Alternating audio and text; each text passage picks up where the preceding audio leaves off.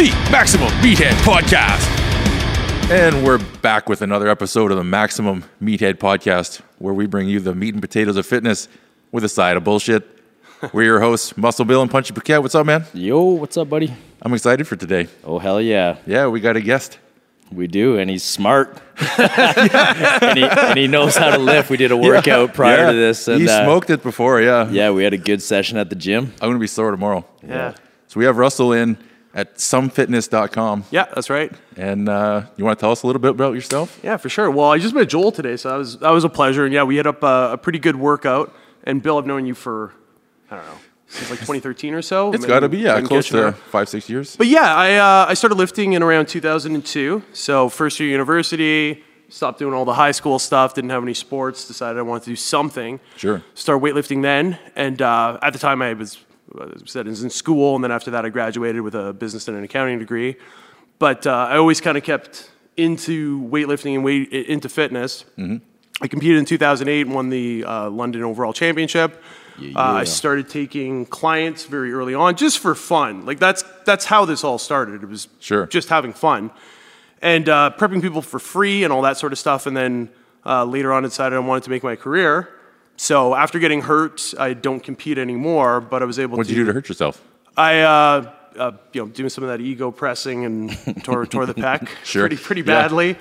And uh, it, it's one of those things that's just, it's not quite reparable. You always have that, that, that leftover injury that you can see. So just for, for anybody out there, just remember if you tear a muscle, you, you can't take it back. Yeah. But, uh, but it was a good thing. A lot of people asked me afterwards if I would have wanted to take it back, but it's, it's so hard to say, right? Because it Yeah.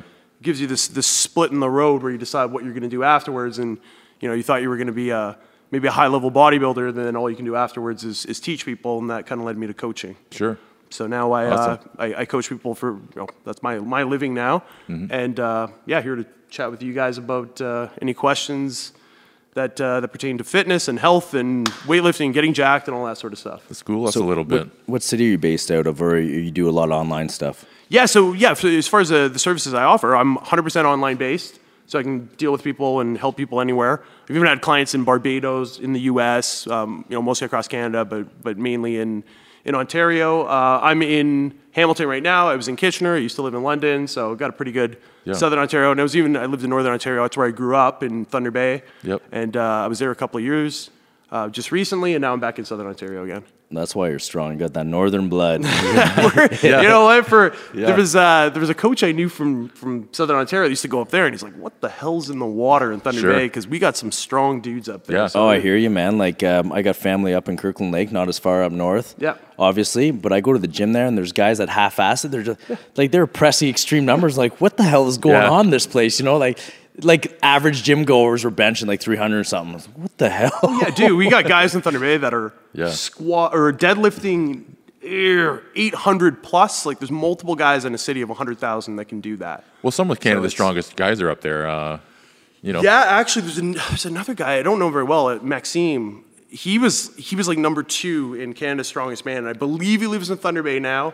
But this the, the, the, like absolute freak, and he's like 25, 26 years old, like Nice. unbelievable. Yeah, From going in the bush and throwing a moose over your shoulder and having to drag it I out. don't know what the hell, but he's he, he's a beast. Uh, Kyle Rayner's up there. There- Yeah. There's a lot of guys. Uh, um, uh, ben Thompson's up there. Lo- Lots Cool. of big dudes. Cool. You're an OG in this game, man, because around a long time. we Yeah. met today officially for the first time. but then it clicked that I you, you were Yeah. one of the beasts back in the day. I used to travel to the city to train at at one of the fight gyms in London. Then uh, I had a favorite gym. It was underneath kind of the basement side. What was the nickname for it? The dungeon or something like that? Well, PSAD. They used to. So apparently, this gym, this gym's in London. It's uh, Yeah. Adelaide and Oxford, and um, they called it Gold's Gym forever Really? until Gold's Gym actually came. The, Right. the rumor was that whoever owned the gym before called it Gold's. Oh, yeah? This is like pre-internet, so nobody Sure. could look it up. But literally, there was no Gold's Gym. You just used the name. Oh, perfect. So that, that was the rumor. So Right. we used to call it Gold's. When Golds actually came up in the city, we're like, okay, we can't call it Golds anymore. This is confusing. There's actually a real Golds. Yep. And then most people call it PSAT or Palisat or something like that. But yeah, that was uh, that was the basement gym. It's a good life. Oh, it's Yeah. where all the beasts hung out. Yeah, I was from a small town, and I'd go to London and you know go lift some weights, and then you Yeah. guys would all be there in the one corner of the gym, like holy Yeah. shit! These Look at people those exist. humans. Yeah, Yeah. Yeah. They're pushing some crazy shit. So yeah, it's awesome to uh, rekindle. Yeah, down well, I was, future. you know, I'm, I'm so honored when people are like, "Oh yeah, I knew you from from back in the day or something or other." and you were serious, man. Actually, Oh, I I remember scary. you were always like in oh, I a was trance, like you were a moody lifter, eh? I, I wasn't moody. I was always pissed off. Uh, I don't think it went up and down. Oh yeah, like the gym was serious. That's It how I remember you, man. Straight focus. You know, we Yeah. would cross paths in the Oh, change room. You'd be like hoodie up or just like Yeah. straight looking. The worst thing you could do at the time was talk to me. Yeah. Because I was there to train. I would chat with you before, but even that was skeptical. Definitely after, but Yep. yeah, it was it was no joke, and I feel like. You know, I Dorian Yates was my hero growing up, and his thing, like he trained in a basement in Birmingham, right? Yeah. Just like, I think he used to kid that you would throw a barbell or a, a plate down the stairs to scare away the rats before you walk down there. That that was the sort of gym. So I, I love that style, and I feel like now with Instagram and Facebook and social media in general, most of it's eh, you lose a lot of the hardcoreness. A lot of it's simply about Yeah. posting pictures and getting likes and all that sort of stuff. But no, Yep. back in the day, it was serious. It was, Yep. You know, that's what I did. Clothes and shit weren't that big a deal. Like you go in, you Oh, wear no. training gear, it was fucked up. Yeah. Dude, so the, my, my rule for um, Yeah. for gym clothes is they had to graduate to gym clothes level. So you didn't you didn't buy clothes Yeah. for the Oh, yeah. gym. You when it got real changed shitty. into clo- yeah, they turned into gym clothes. absolutely. After you had them for a while, so it's like I'm oh, yeah. still in that, Oh man. yeah, I'm still, yeah. So Yeah. like now, Absolutely. You know, like I feel, I feel like Under Armour changed that. When Under Armour came out, they uh, it's like, hey, here's brand new gym clothes, clothes you buy to take to the gym. Yeah. When I'm like, no, like once shit gets It ripped gets fucked enough, up, yeah. now it's a gym clothes. Now I get to go to the gym and be yeah. hardcore. And uh, yeah, that's that's the way I was. I was serious about it, but I, I feel like some of that hardcoreness is is missed in uh, in physique competition in general Sure, yeah. that um, that I wish would come back. I like that Mm-hmm. that sort of stuff. But yeah, that was, that's how I was. I was serious about it. So we're gonna hit the speed round now. Yeah, shoot, shoot. Get it going. Yeah. So I didn't tell you all these questions ahead of time. So Good. we're just gonna roll with it here. Yeah. If you could bang one actress from any movie, who would it be and what movie? Oh, I'm not. There's no. There's no way. No way? no. Girlfriend's here, and uh, this is that's just not happening. All right. We'll, we'll pass that one. That's just not happening. I'm a smart guy. If you could take one supplement Yeah. for the rest of your life, one only. Yeah. Which one would you take and why? Uh, easily, easily veggie greens. Okay. So I, I, I do have a, a, a core supplement kind of group that, that I think everybody should be taking.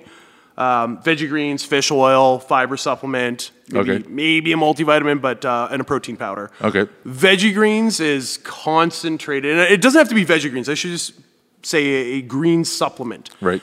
And uh, a green supplement essentially is this, this large mix of fruits and vegetables, and Mm-hmm. they dehydrate it and they grind it up so they give you a very concentrated amount of nutrition.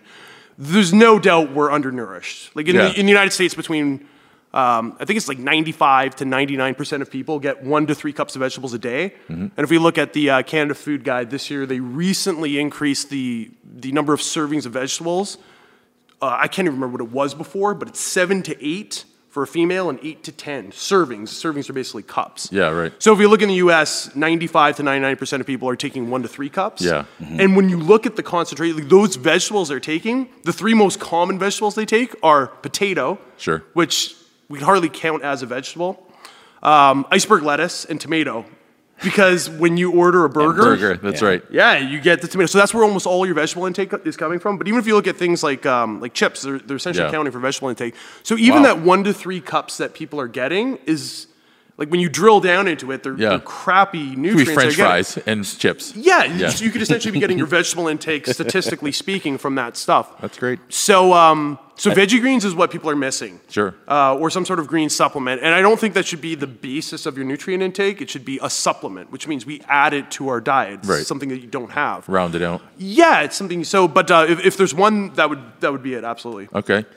If you could have one spice, seasoning, or sauce for the rest of your life, yeah. Which Oh, one? sh- I'll give you two. Okay. Um, so ketchup, ketchup goes on almost everything. Yeah. And there's a uh, there's a spice that um, Clubhouse makes called roasted peppers and Yes, garlic. garlic. Yeah, it's orange. That, yeah, yeah, that goes with absolutely everything. It goes with eggs. It goes with pork. It goes with chicken. Yep, It goes with beef. vegetables. I've used that too. I, you, yeah, Yeah. if you go to Yeah. Costco, you get the, the, big massive one. one. Yep. That, that that would stay with me forever. I've been using that for years. Yeah, I've, Yep. I've never switched away. I bought like the Mrs. Dash. We buy the garlic one sometimes, Yeah. but that one is that's an absolute staple. nice. Yeah. If you had to take a punch, would you take it to the nose or to the stomach? Oh God. Uh, the stomach. Stomach. Yeah. Yeah. I feel like it's not gonna leave a permanent mark. It's just gonna hurt. It's not going to leave a mark. the nose, maybe you know, you might not be able to fix it. Joel will be able to answer that better than Sure. I can. I don't know. Yeah. I've only been punched a few times in my life. I don't think anybody hit either. That's the majority. Majority say body. Yeah. But, yeah, I Because feel the like face is the moneymaker. Ah, yeah, I feel like Houdini would disagree with that. But um, yeah, I mean, we, I got a few, few brawls for sure. But you, you're getting hit on Yeah. the sides of the face and stuff. I don't think. Actually, no, I did take a shot to the nose once. right. Um, straight to it.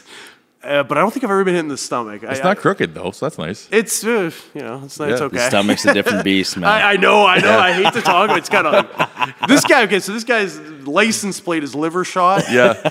I've never taken one. It's but I- brutal, Guys dude. like Bas Rutten and stuff used to talk Yeah, about exactly. the liver shot and the kidney shot and the spleen shot. Bas Rutten is my inspiration. Yeah. There you go. And I've seen him. I've seen him like hit a guy and they go down. I, I, I apparently there's nothing like it, but I can't even tell you. There's nothing like it. Yeah, there you go. so you'd be better at that than me. But I'll, I'll still I'll stick with stomach. Okay. All right. Yeah. And one lift or exercise for the rest of your life. Yeah, so I, I, I hate those questions in the sense that we're never presented with them. But what I could what I could do is say, Yeah, it's not a real more- life situation. Yeah, so but more cra- more practically, for, for if I if I were to say a couple, Sure. Um, yeah, your so- favorite exercises yeah, would so be something good. like chin ups. Like if if I was to say do th- maybe three exercises for the rest of your life, Mm-hmm. like a chin up. yep. I feel like for upper body, it kind of hits a, a huge amount of stuff. I feel like if you look at military guys, they do chin ups and they do push ups, right? Sure. Overall, they look good and they're they're they're strong and they're athletic and all that sort of stuff. And I feel like that covers off a huge amount. So maybe chin ups and push ups, or you can even say chin ups and bench. And for a lower body, like a squat or a deadlift. Sure. I feel like that those four will cover everything off. I mean, if I had to stick with one, it would probably be chin ups. Maybe I'm just being vain and saying I want to stick with that upper body. Yes. Deadlifts, of course, would be like a close second. Sure. And uh, finally, what did you have for supper last night? Oh, Chinese food. Nice. Yeah, so my girlfriend picked nice. up Chinese food. We had that. We had that today as well because there was leftovers. Yeah. yeah, So, like in Chinese food, do you have like a favorite uh, item? yeah. Like the junky stuff, like chicken balls, uh, spring rolls. The best. Yeah, we still got vegetables. you don't look like at the that, but- protein or anything. You're just going for the, the treat. Uh, yeah, for now, like honestly, I, I'm at the point that that uh, body composition is not the primary thing anymore. But at the same time, too, there, there does seem to be a real phenomenon of, of muscle memory. Absolutely. Yeah. I probably like I, I can tell you when I trained really really hard like I, I like Joel kind of alluded to like I, I was serious about it. The amount that I have to train now to get even close to that is not as much as it took to achieve it in the first place. Oh, 100%. It's like Yeah. plowing a field or something like that. Like maybe you have to do it once and you got to go and clear all your trees and, and kind of get this this farm set up. And once you do it, okay, now we just kind of maintain it. Yep.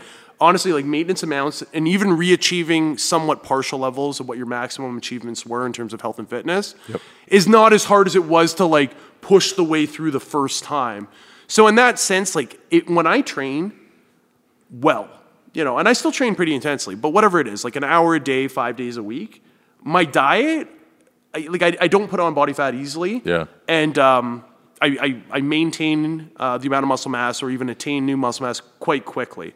So yeah, like if I have Chinese or, or something like that, but now mind you, almost all of my meals throughout the day Sure. are vegetables with possibly a carbohydrate and a large amount of protein. That's my typical, right? So we, we like, have a, a rice cooker. I cook up a huge amount of rice, two to three cups at a time. Yep. That's like before it's cooked, and then it turns into nine cups afterwards. Mm-hmm. Um, keep that in the fridge with all these vegetables that we usually uh, um, uh, bake or broil or something like that in the oven, and then various types of, of proteins. So maybe some chicken breast and maybe some some ground beef or whatever. Yep. And then mixing that together meal after meal, and uh, that that's the Yeah. basis of the diet, right? Sure. So, in speaking on uh, nutrition, then, uh, as a coach, and just, I know you got a lot of questions ahead of time about uh, sort of topics to hit and whatever. Yep. But I just want to touch on some of the common sort of, we'll say, misconceptions or um, say questions you get it from clients and that you run into a lot. So, um, one thing we were talking about is sort of energy balance, calories Yeah. in, calories out. It's a calorie a calorie. Yeah. Yeah. Yeah. How does that all work? Yeah, so I think that it's it's like a lot of things in nutrition. There's some truth to it. So when people are saying that ultimately to lose weight, the amount of calories you're burning has to be greater than the amount that's coming in, they're correct. Sure. But the part that's missing is that the calories coming in and the cascading effects of those calories is different for each macronutrient.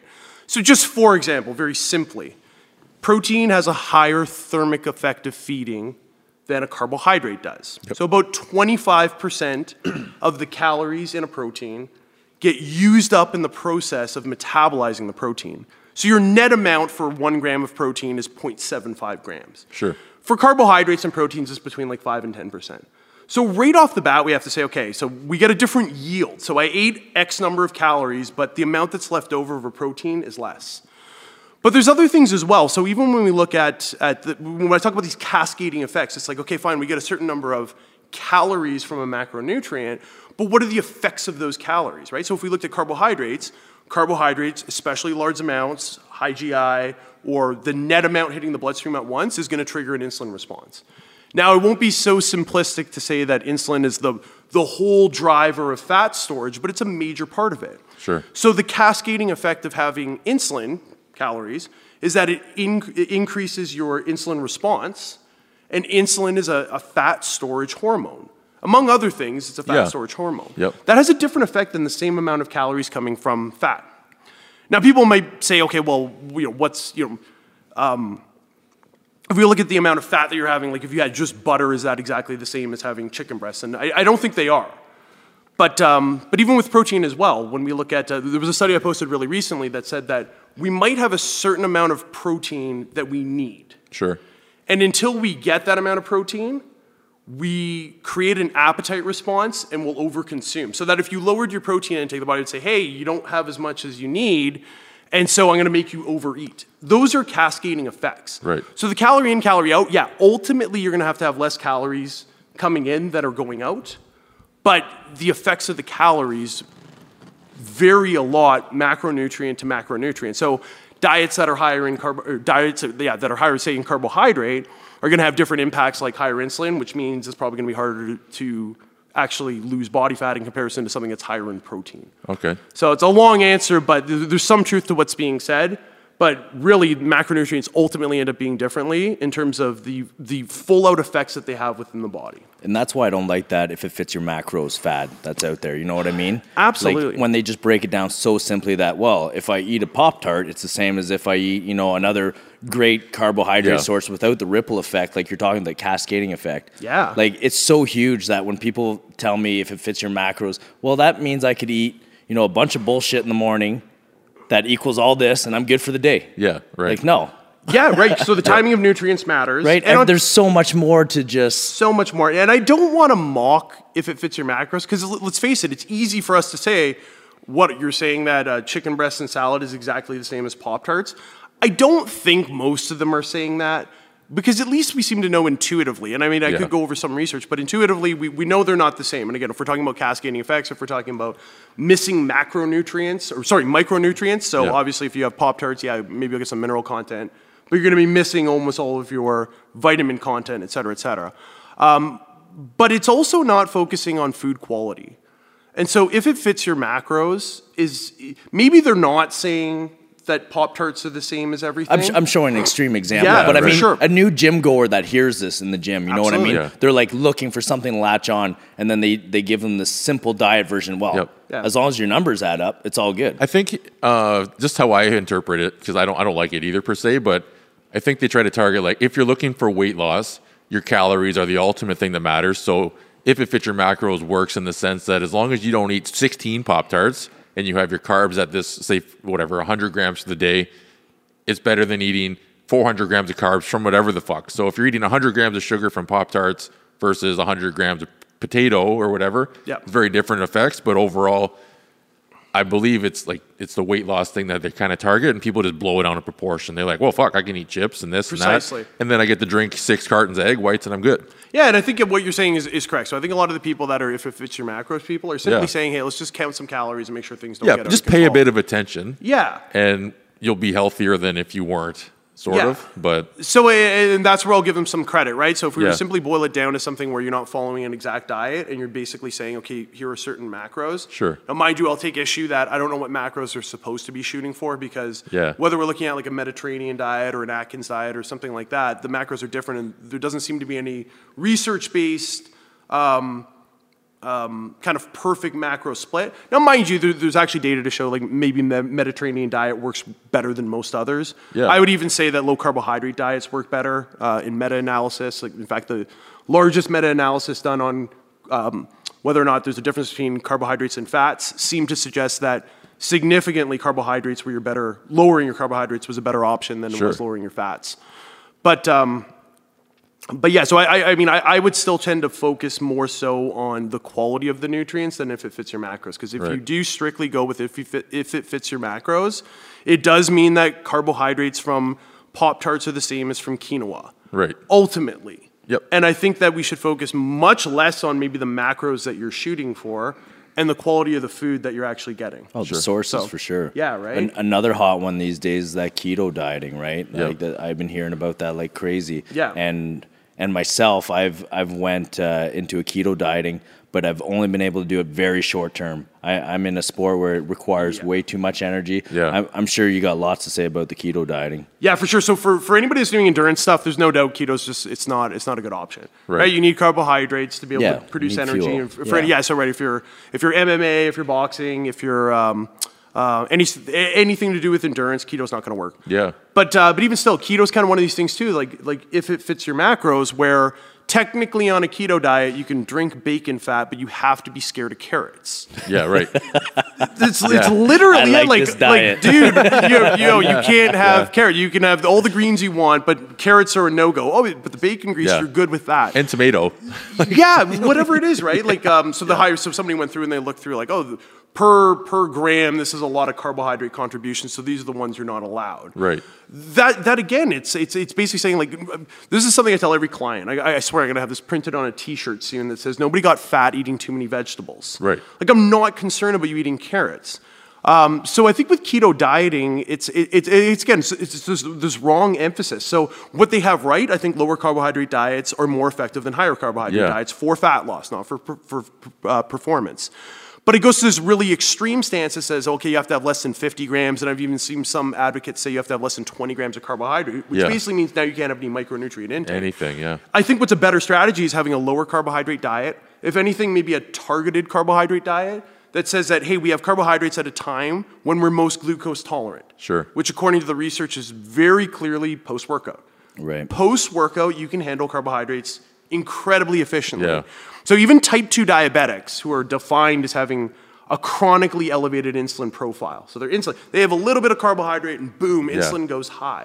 When they do intense workouts, their insulin profile is normal. Yeah. They literally can eat pro, like a certain amount of carbohydrate and they just get a normal insulin response. Their insulin sensitivity is normal.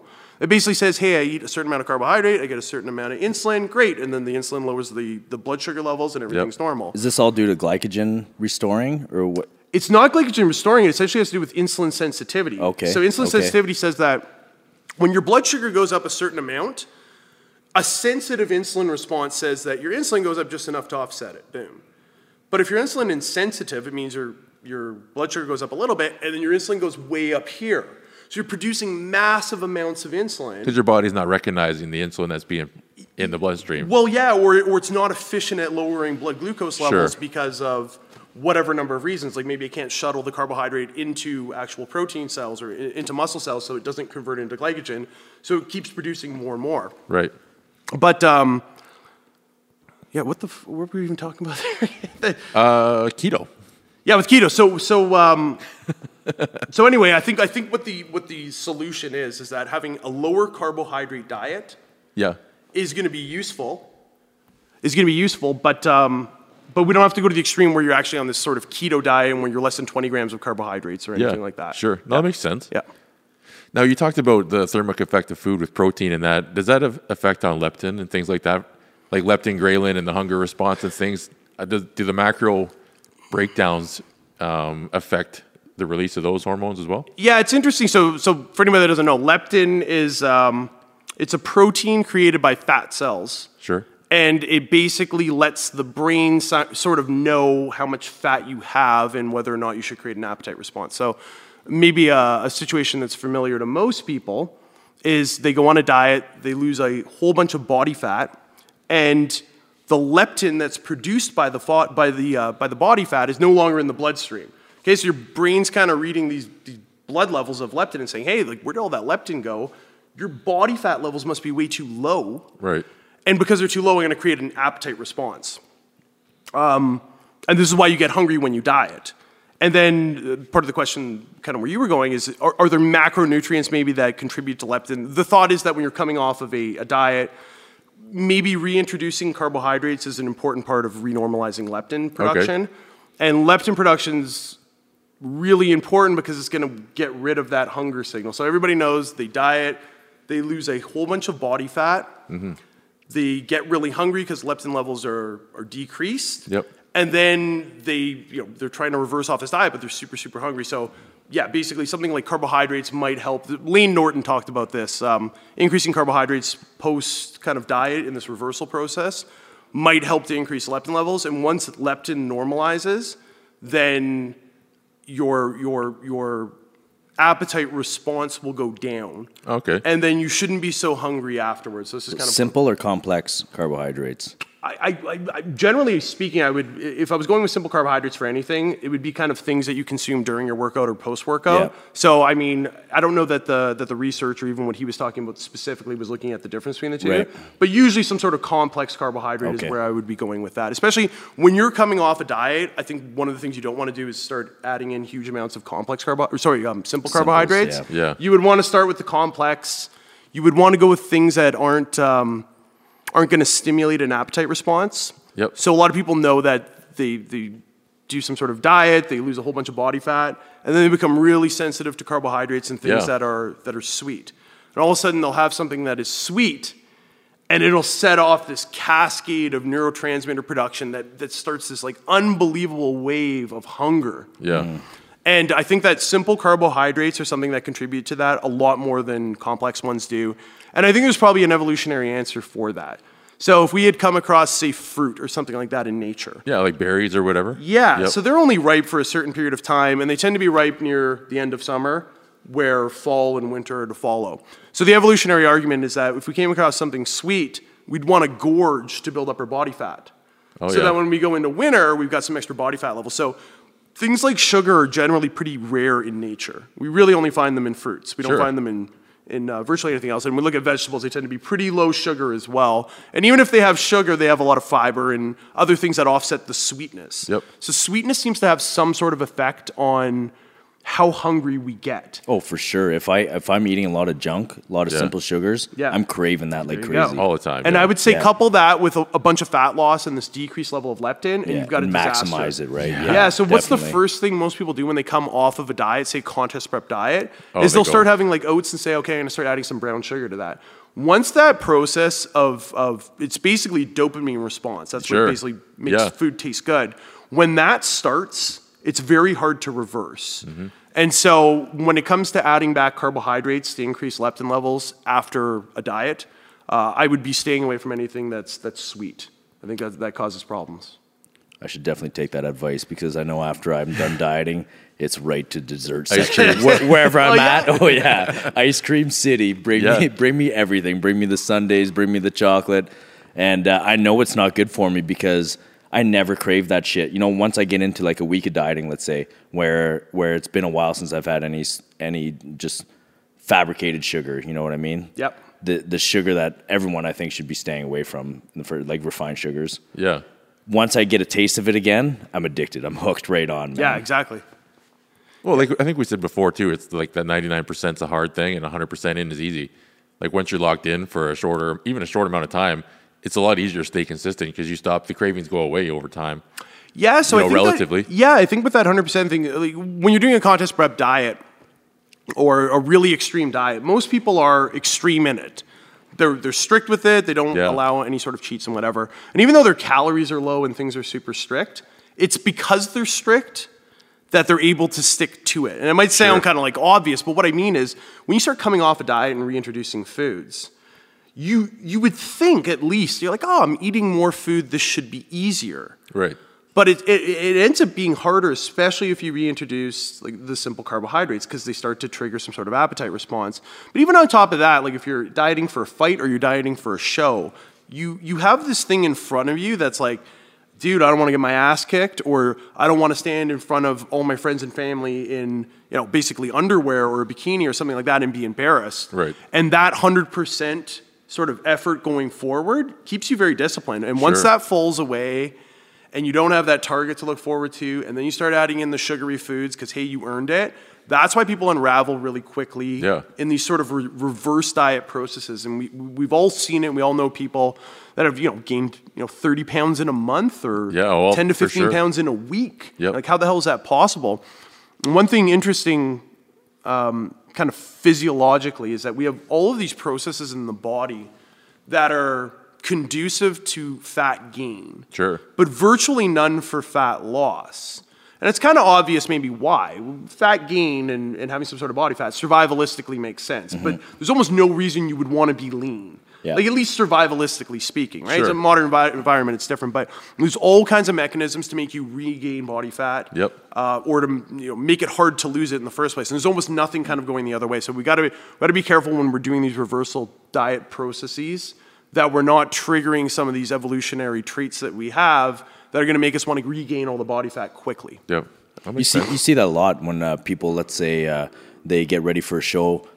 Af- post show, they'll get in worse condition that they were pre show. You know Oh, what I mean? Like Oh, that yeah. bounce back is huge. I see some people fall apart like crazy. And like you said, it depends on your actions. That oh, unraveling could happen real quick, and then it's hard to it's hard to get out of. Right, I- you get I- into that rut. You're you're 100% right. So virtually anybody I've ever worked with, maybe I've seen one person pull out pull out of the tailspin. Yeah, Because once it starts, it doesn't stop. So what ends up happening is we kind of take for granted when, when we eat, just normally speaking. We get a dopamine response. Yep.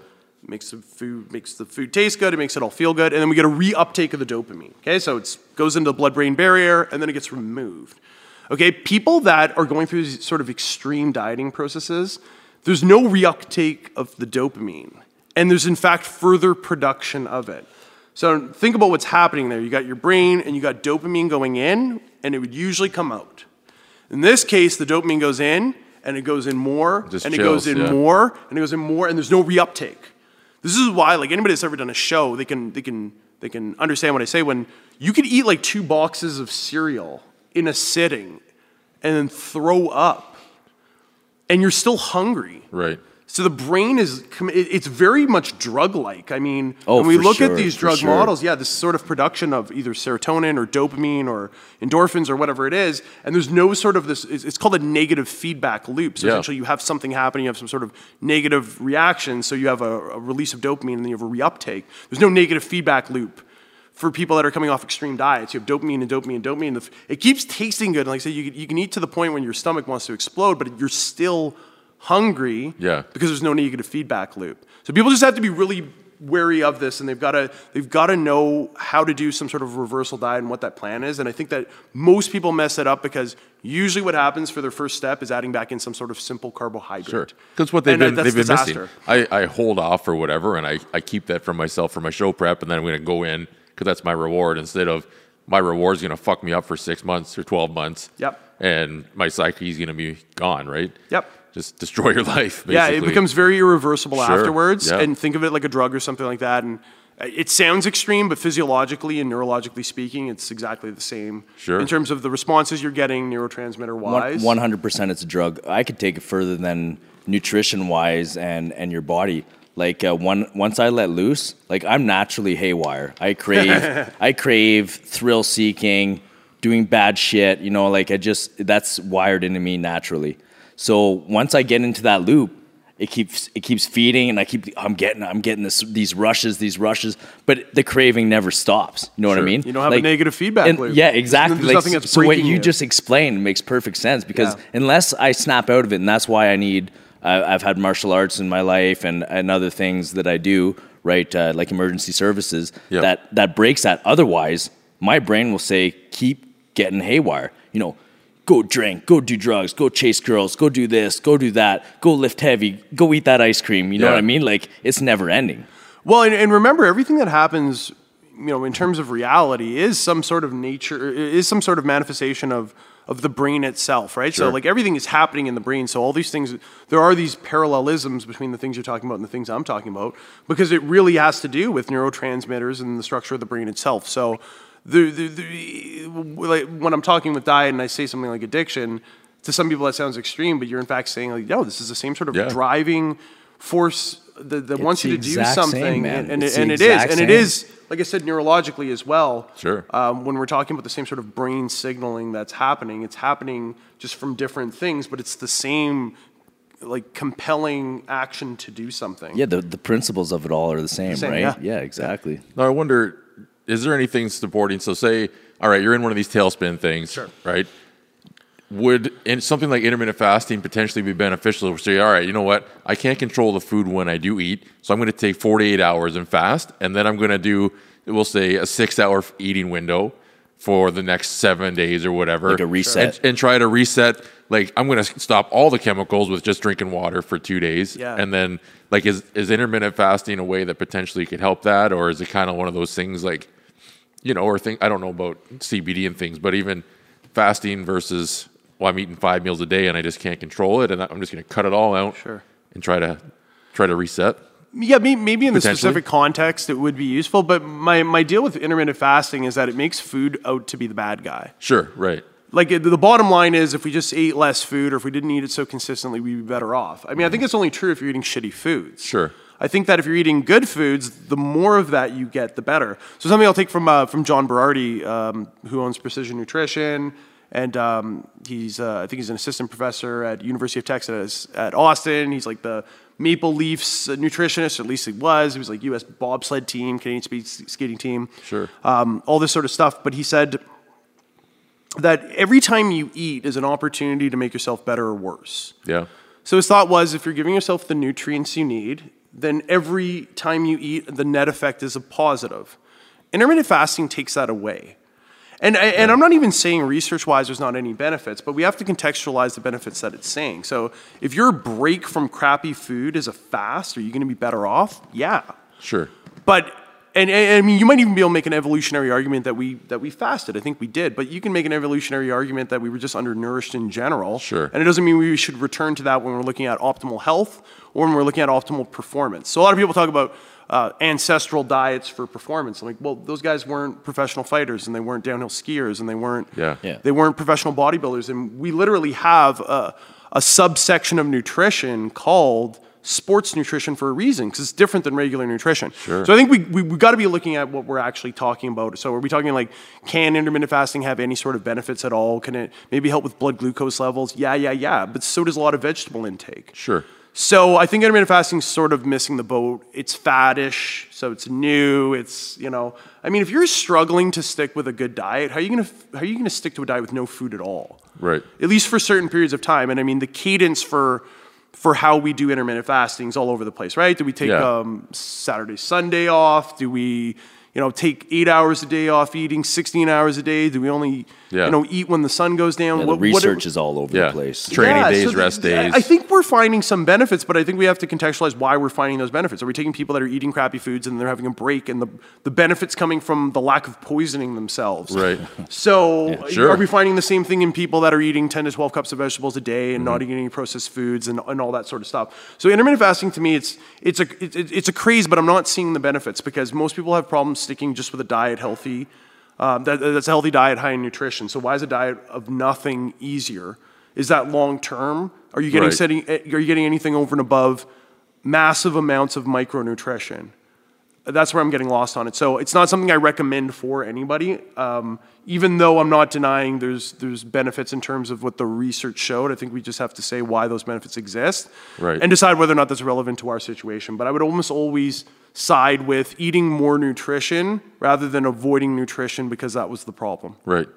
Now, what about things like a protein? Is there an optimal amount of protein for everybody? Is it very dependent on your goals, or you know? I believe protein is the more satiating macronutrient than anything else per se. Is that I- correct? I, I I don't know about that. I don't know about the satiation. Okay. Um, of it. And, and the reason I say that is that protein's quite fast digesting. Okay. Generally speaking, now something like red meat actually tends to be very slow digesting, but I think it's because of the high fat content. Right. That makes sense. So things that are high in fat and high in fiber tend to digest slower. Mm-hmm. And I think that's probably related to how filling they are. So I don't know if protein's true in that sense. But in terms of the amount of protein we have, I think everybody's heard the you know 30 grams of protein per meal. yeah. And this literally came from like, I think somebody in like the 1940s had said it. The reality is we digest almost all of the food we eat, barring any sort of like digestional issues or something like that, IBD or Right. um, or IBS, I should say, not IBD. Um, basically, we, we everything that goes in gets gets broken down and gets absorbed, you know, in the GI tract. So there's no real limitation in the amount of protein. I think what the question they're asking is how much protein can I take and convert into muscle mass? And I think it's a bad question because we don't do this with any other macronutrient. We don't say like, okay, well, how much carbohydrate do I need to run my daily chores? Which for most people is probably maybe 100 grams to run their brain and to walk Sure. around. Maybe it's 150 grams if you do some exercise or 200 grams. But nobody frames the question that way. And we don't do this for fat either. We don't say, well, how much fat do I need for optimal testosterone production, estrogen production, progesterone production, and Yeah. and then after that, we're good. But we do it with protein. We, we put this ceiling on there, like, oh, after 30 grams, it's useless. I mean, number one, that's not true. If you're looking at the amount you actually directly uh, synthesize into new protein um, muscle cells, yeah, the amount's small. It's probably even less than 30 grams. But if the amount is like, how much do we utilize? Well, there's other satellite functions of protein. Um, even on top of that, too, we can still use protein for energy, right? We can gluco, we can, um, we can convert it into to blood glucose or something like that.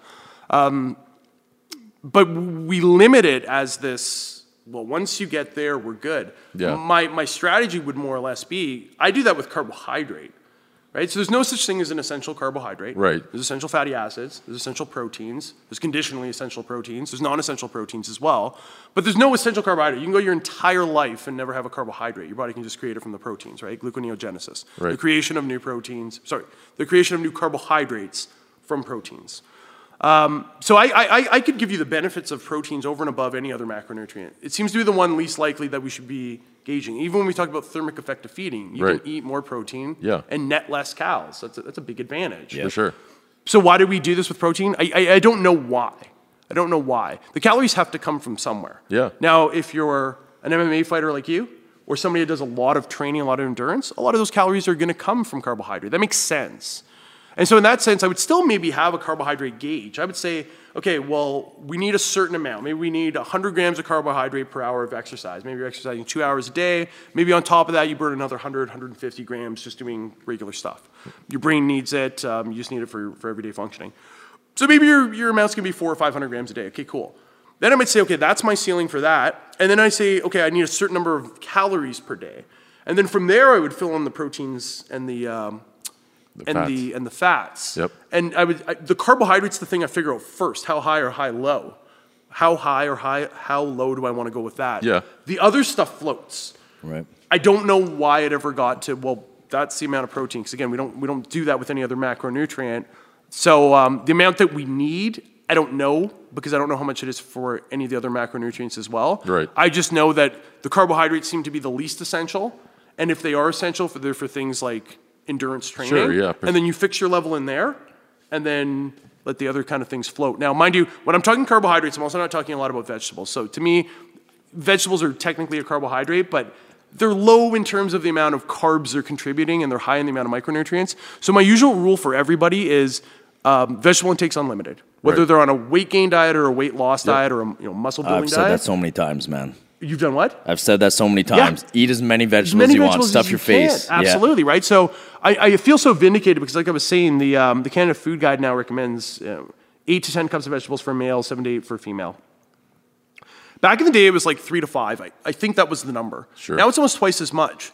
Now, I recommend all of my clients have around 10 cups because my thought was always that, hey, if a regular person's going to have five, Yeah. are you a regular person or are you someone that's trying to better yourself? You should have double that. Now I might even have to put them to 15 or 20 because now Yeah. apparently it's at 10. But I think that's actually That, that's a huge improvement. Canada Food Guide's done a lot of great things recently. They started saying things like we don't need to watch our cholesterol levels in terms of Yeah. consumption. Sure. Because there's very little relationship between the amount of cholesterol you intake Yep. and your blood cholesterol levels. For sure, yeah. Kind of like fat. Like eating fat doesn't make you fat. Eating cholesterol doesn't give you high cholesterol levels. Right. So Canada Food Guide's actually come quite a ways in um, in kind of revising its stances, lowering its carbohydrate intake, increasing its micronutrient intake. Mm-hmm. Um, I think it actually took out the amount of sugar before it would say like 10% or 15% of your calories could come from Oh, sugar. did it? Like, Did it take out dairy?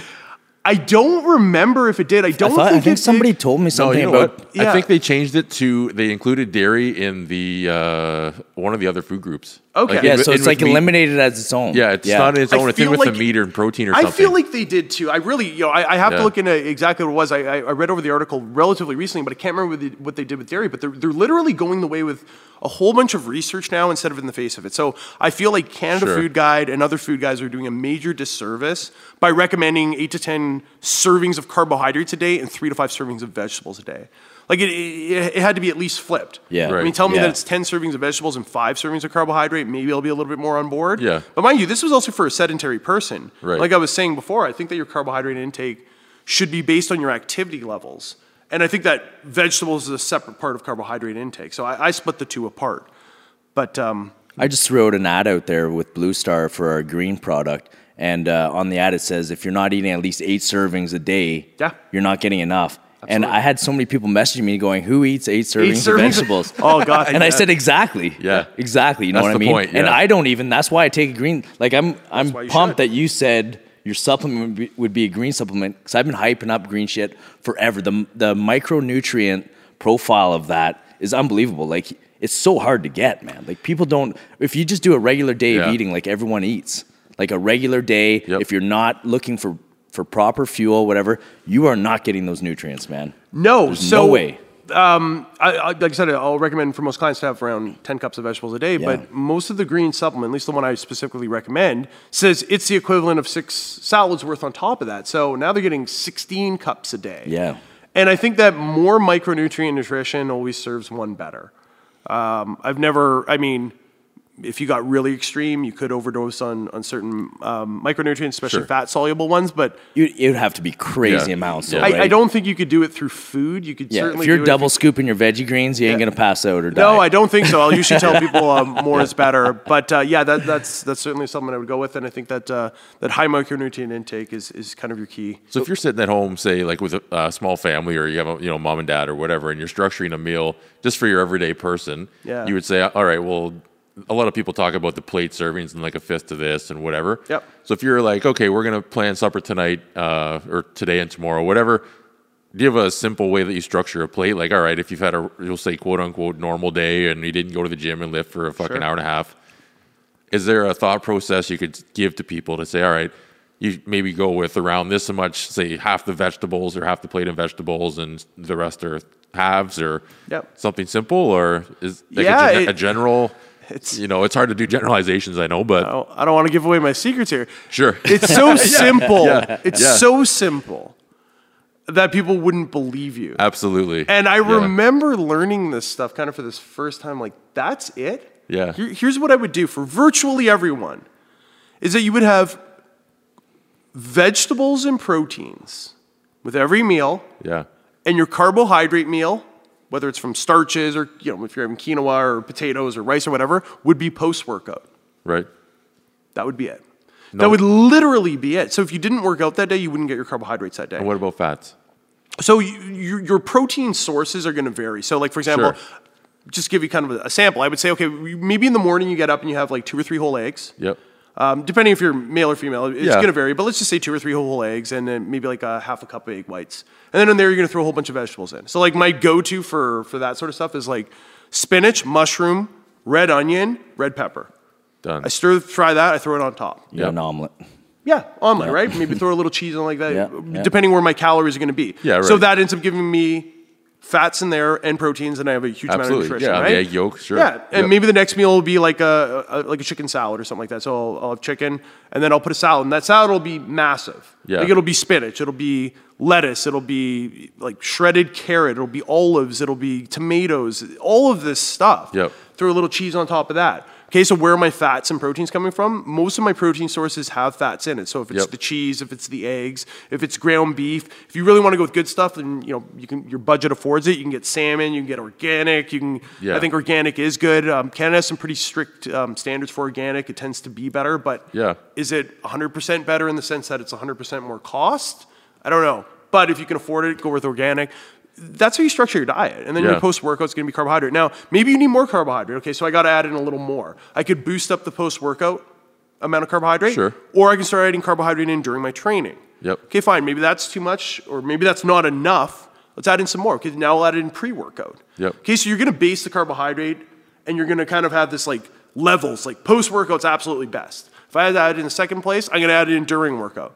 Okay, and if I'm having so much during workout and post workout that it's bothering my stomach, or I just can't take more. Okay, let's add in some pre workout. Yeah. Okay, and then if you need more after that, well, then maybe you start splitting it out throughout the day. Very few people need that amount, especially if you're going for fat loss. Right. But that's it. So Yeah. what do you have for your meal? Well, firstly, did I work out that day? Yes or no? If I didn't work out, it's probably going to be protein and vegetables. Right. If I worked out, okay, fine. Did I just work out? And if not, it's still going to be protein and vegetables. Yeah. Like it's really, really It's simple. easy flow now, what do you end up Yeah. with, right? You end up a diet with a massive. So how does it look on your plate?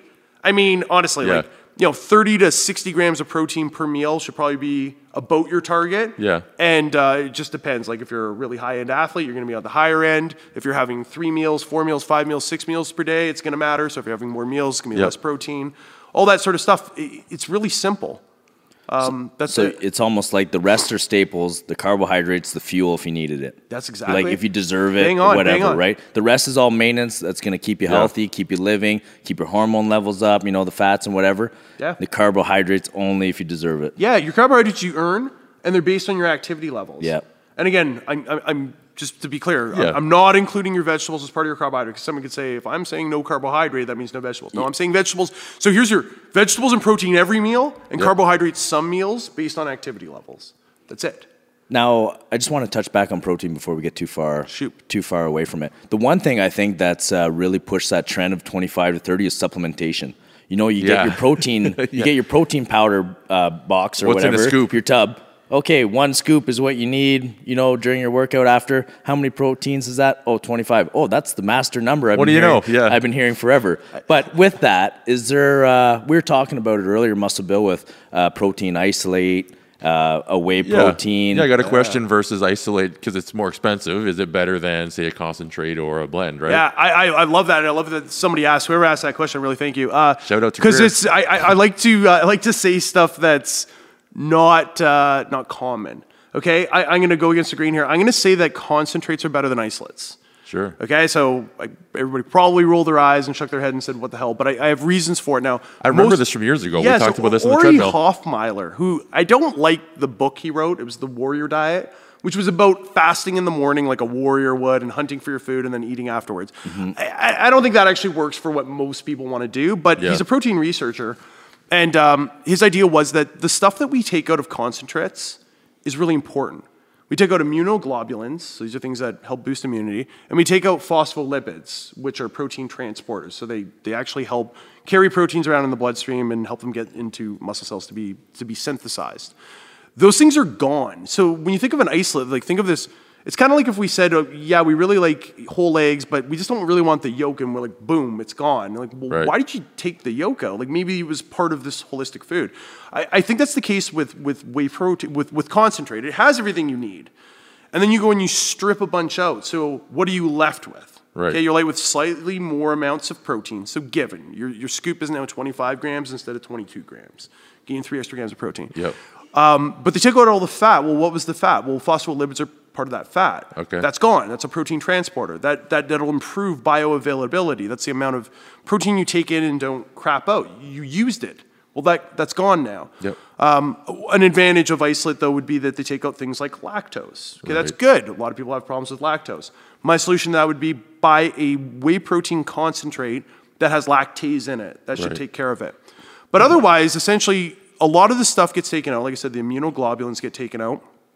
The phospholipids get taken out.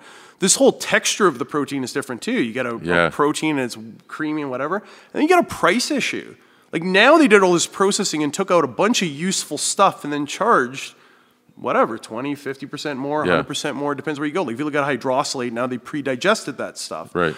I think whey protein, pre, whey protein concentrates are the way to go on virtually every, every level, except if you have massive issues with lactose and the lactase isn't helping. Okay. Okay. The, the no lactose thing surprised me because I just learned this the other day. Yeah. That a lot of lot of items at the grocery store that say lactose free is not lactose free. It just has that digestive enzyme added to Yeah. the product. Well, I, I will tell you from a from a food industry perspective, there's a lot of things on labels that are legal terms, not intuitive terms. Sure. So, for example, like in, in the US, the Canada laws are actually a lot better, but we'll just take the US for example and say when they say cage free for a chicken, it doesn't mean they're not in a cage. It means they're not in a small cage. they're in a big cage. You're in a it big- has to say free range because cage free is a legal term.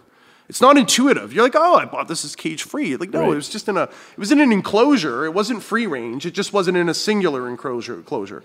So even with things like lactose, I- I'm not sure about the specific, specific product. I'd have to look, but you just have to be careful that when you're reading stuff, if they're legal terms, they're not intuitive Right. right? Hormone free in the US doesn't mean hormone free. It means hormone free for the last 90 days.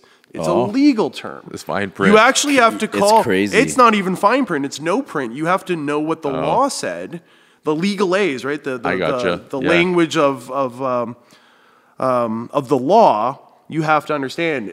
The, the industry is deliberately um, confusing. It's not meant to be easy. It's like Michael Pollan wrote in his book, The Omnivore, Omnivore's Dilemma. Like, where our food comes from is deliberately hard to look into.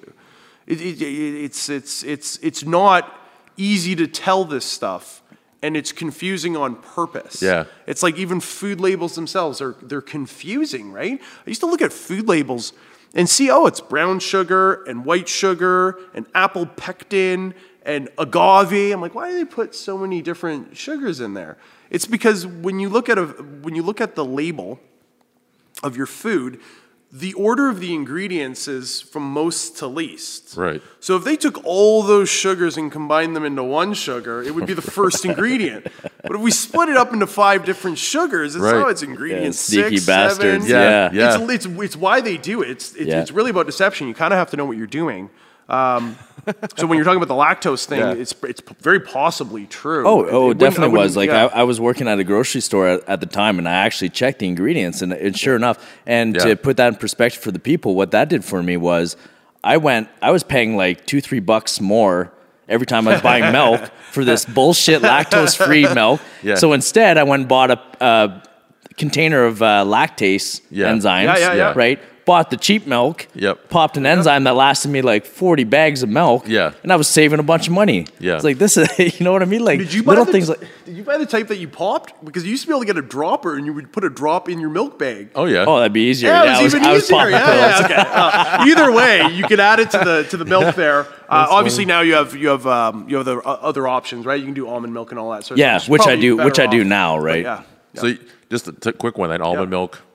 That's an okay. Yeah, it seems to be. So the, wh- I think when almond milk first came out, for the most part anyway, all you would see was sweetened almond milk. Right, yeah. So it was you know it was water, whatever, and then sugar. Yeah. And then whatever some pressed almond milk. Um, now most of what you see is actually just really low calorie, mostly water, and this kind of like crushed or pressed almond. And Yeah. I don't know why they call it milk. There.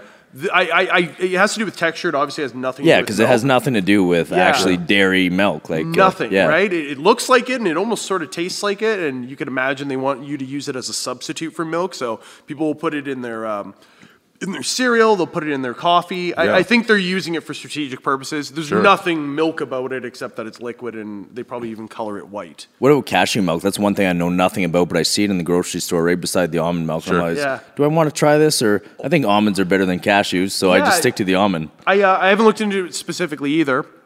When you look at the, the fat profiles of nuts, the three I recommend are the PAW, PAW, right? So your pecans, almonds, walnuts. Oh, nice. They're, they're a little bit different, uh, each of them, but like some have like high, higher omega 3s, some are really high in fiber. Uh, again, for those that are mostly looking at the, the, uh, the fat profile, they're superior to most other things. People can make arguments for Brazil nuts and macadamia nuts and even cashews. Sure. Those have traditionally been your top three.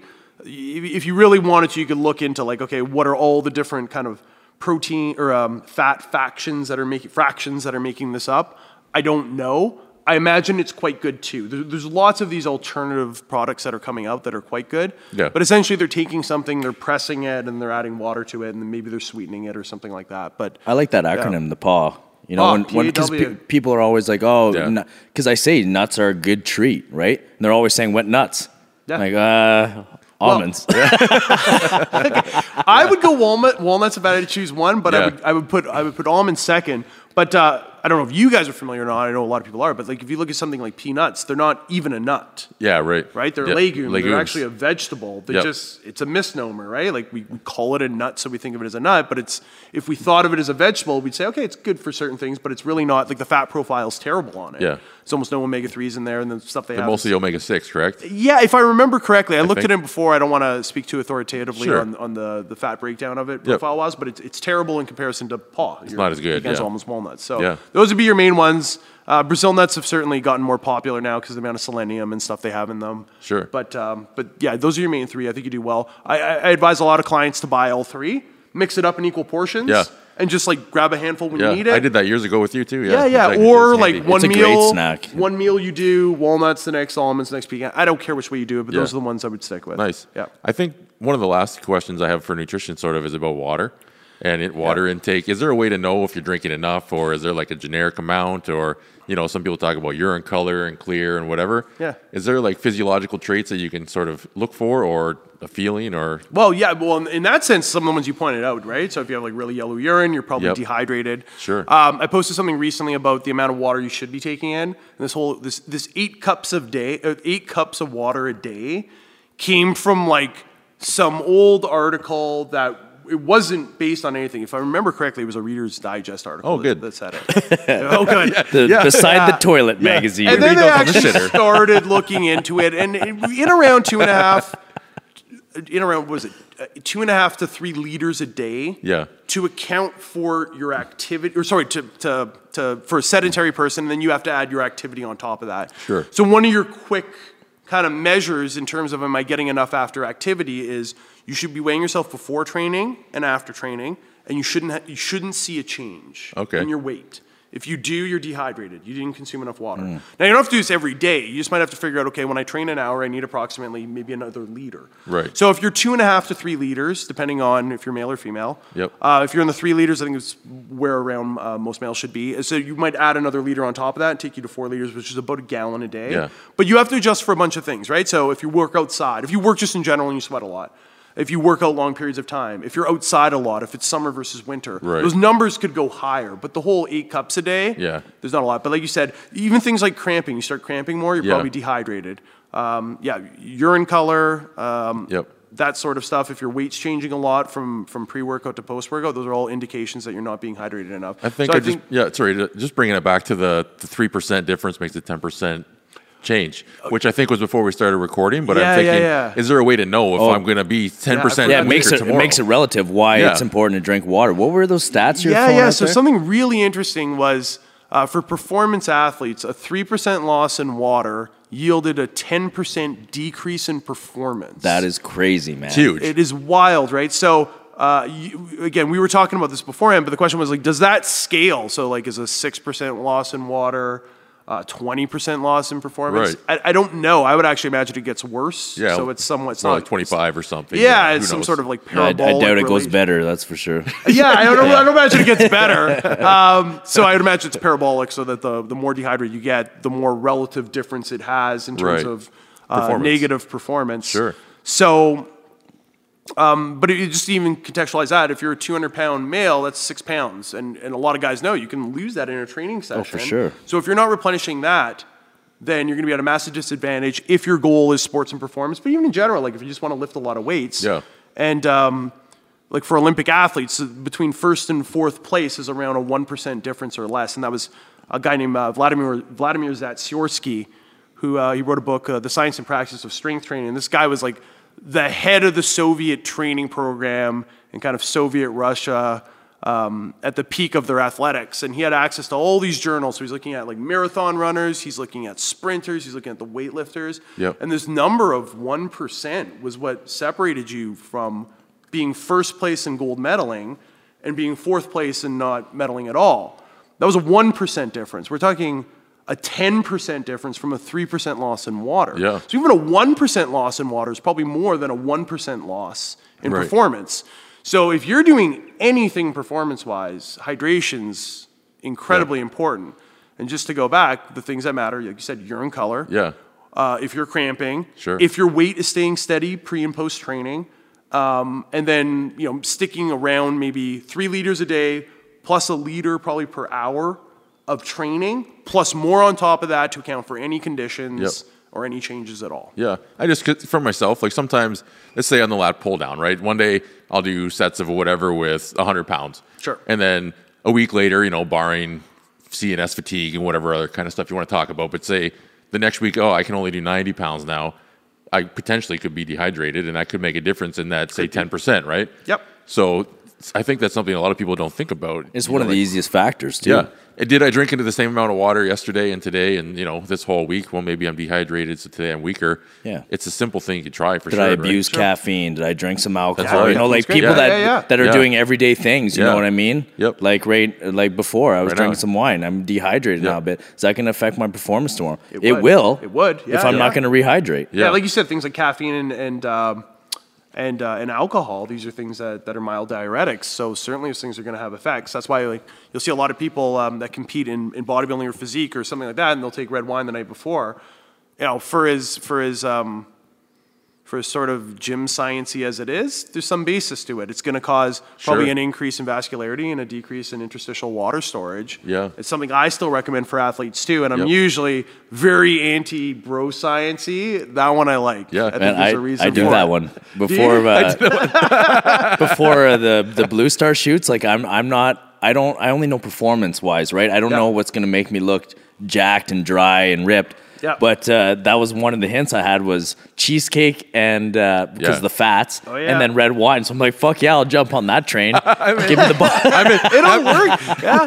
that bro science is good. yeah, yeah, I love bro Yo, science. I'll tell you what, that was actual real science there. I think there's reasons that I, I actually think that when you're looking at maximum vascularity, you're going to have some sort of dehydration in the sense that you're going to lose this interstitial water and you're going to pull the water into the vascular system and intracellular. The Right. question is like, how do we do this? I think the way most people do it is, is wrong. I think it's wrong scientifically, and I think it's wrong just on the basis of kind of the logic of how things work in terms of, you know, um, um, where carbohydrates store and, and how water and salt affect all of these things. Sure. So I think that um, in terms of like kind of the why are you getting this effect when you're doing that? I think that salt helps bring water into the vascular system, Mm-hmm. and I think that having some sort of diuretic effect helps lose some of the interstitial water.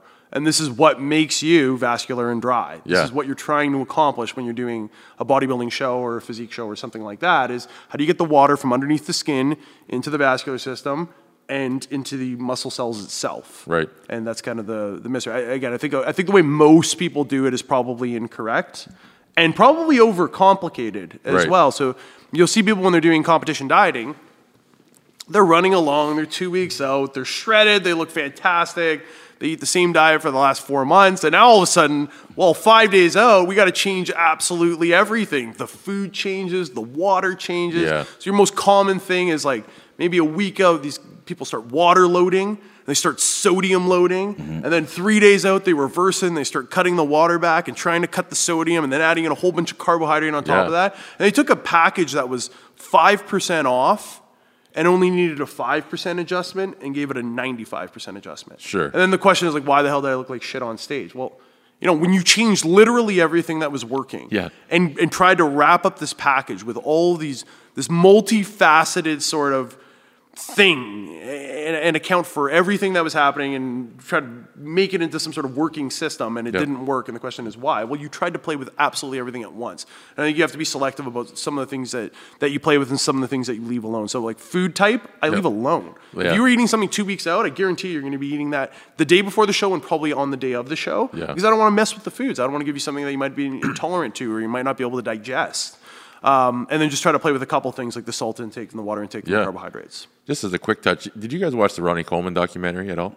the one of him currently. Yeah, on Netflix? I think I watched about um, seventy-five percent of it. Well, I think I think it was Kevin Levrone, but he mentioned about before the show or whatever. He's like, "I Ronnie came to my room and I gave him some wine and a Yeah. piece of pizza or something, and then he he woke up the next vodka or well, something, yeah, yeah. it was It- it vodka. was yeah. hard. It was yeah. hard, yeah. Drank drank a bunch of booze and ate a piece of pizza and woke up the next day and won the show. They're like, "What the fuck?" Well, there's the same thing. Like, oh, I had cheesecake and wine. All right, well, vodka and pizza. In that you know specific Yeah, yeah, situation, right? But It it's could- like fuck, man. well, so let me be clear. When you mess up so badly, at least give it a shot and do something extreme. Because if Sure. you just keep going, you're still going to look like crap in the morning. Right. So in that sense, you're like, yeah, now mind you, you have guys that are competing at 260 to 290 pounds shredded on stage. Yeah. Yeah, like guys like Dennis Wolf are known to eat like 50 cookies the day of the show, plus a large pizza and whatever else. These guys have places to put that carbohydrate. Yeah. I think one of the issues a lot of people have is they spill over. Sure. they, they actually, so spilling over literally means that when you store glycogen, it's 2.7 grams of water for every one gram of glucose. So the glycogen you store, that's your stored carbohydrate within a muscle cell, is mostly water. And when you spill over, it means that you don't have any more room left. And so you can't create any more glycogen, which means you can't uptake any more water. And the water spills over, it stays interstitial. This is what happens with a lot of people. You'll see they're waterlogged on a show. The balloon out, you mean? They, they, they just, everything Yeah. is soft Yeah, because the soft, water's yeah. beneath the skin because it has nowhere to go because there's, there's already enough carbohydrate they can't store anymore. Right. And what a lot of guys do is they, they just overload on this carbohydrate. They start like 500, 1,000 grams. They're trying to do this for three days. The body can only store 500 grams of carbohydrate, but if you if you absolutely cut it to, to zero, you might be able to have like super storages. So maybe you can store twice that. But Right. essentially, they run into this situation. Then there's nothing else to do. So at that point, if you're that screwed and you messed up that badly, you can you know maybe try to run a bunch of alcohol to, get, to have some sort of diuretic effect. Yeah, to draw it out. Yeah, so maybe that's kind Yeah. of your, your thought. But otherwise, Yeah. I, I do think one of the biggest mistakes people make is, is loading up on carbohydrates too much, Yep. which can cause them to spill over because they don't have any room to store more glycogen, which means they can't pour more, pull more water intracellular. And they'll also tend to add in carbohydrates they haven't had in a long period of time.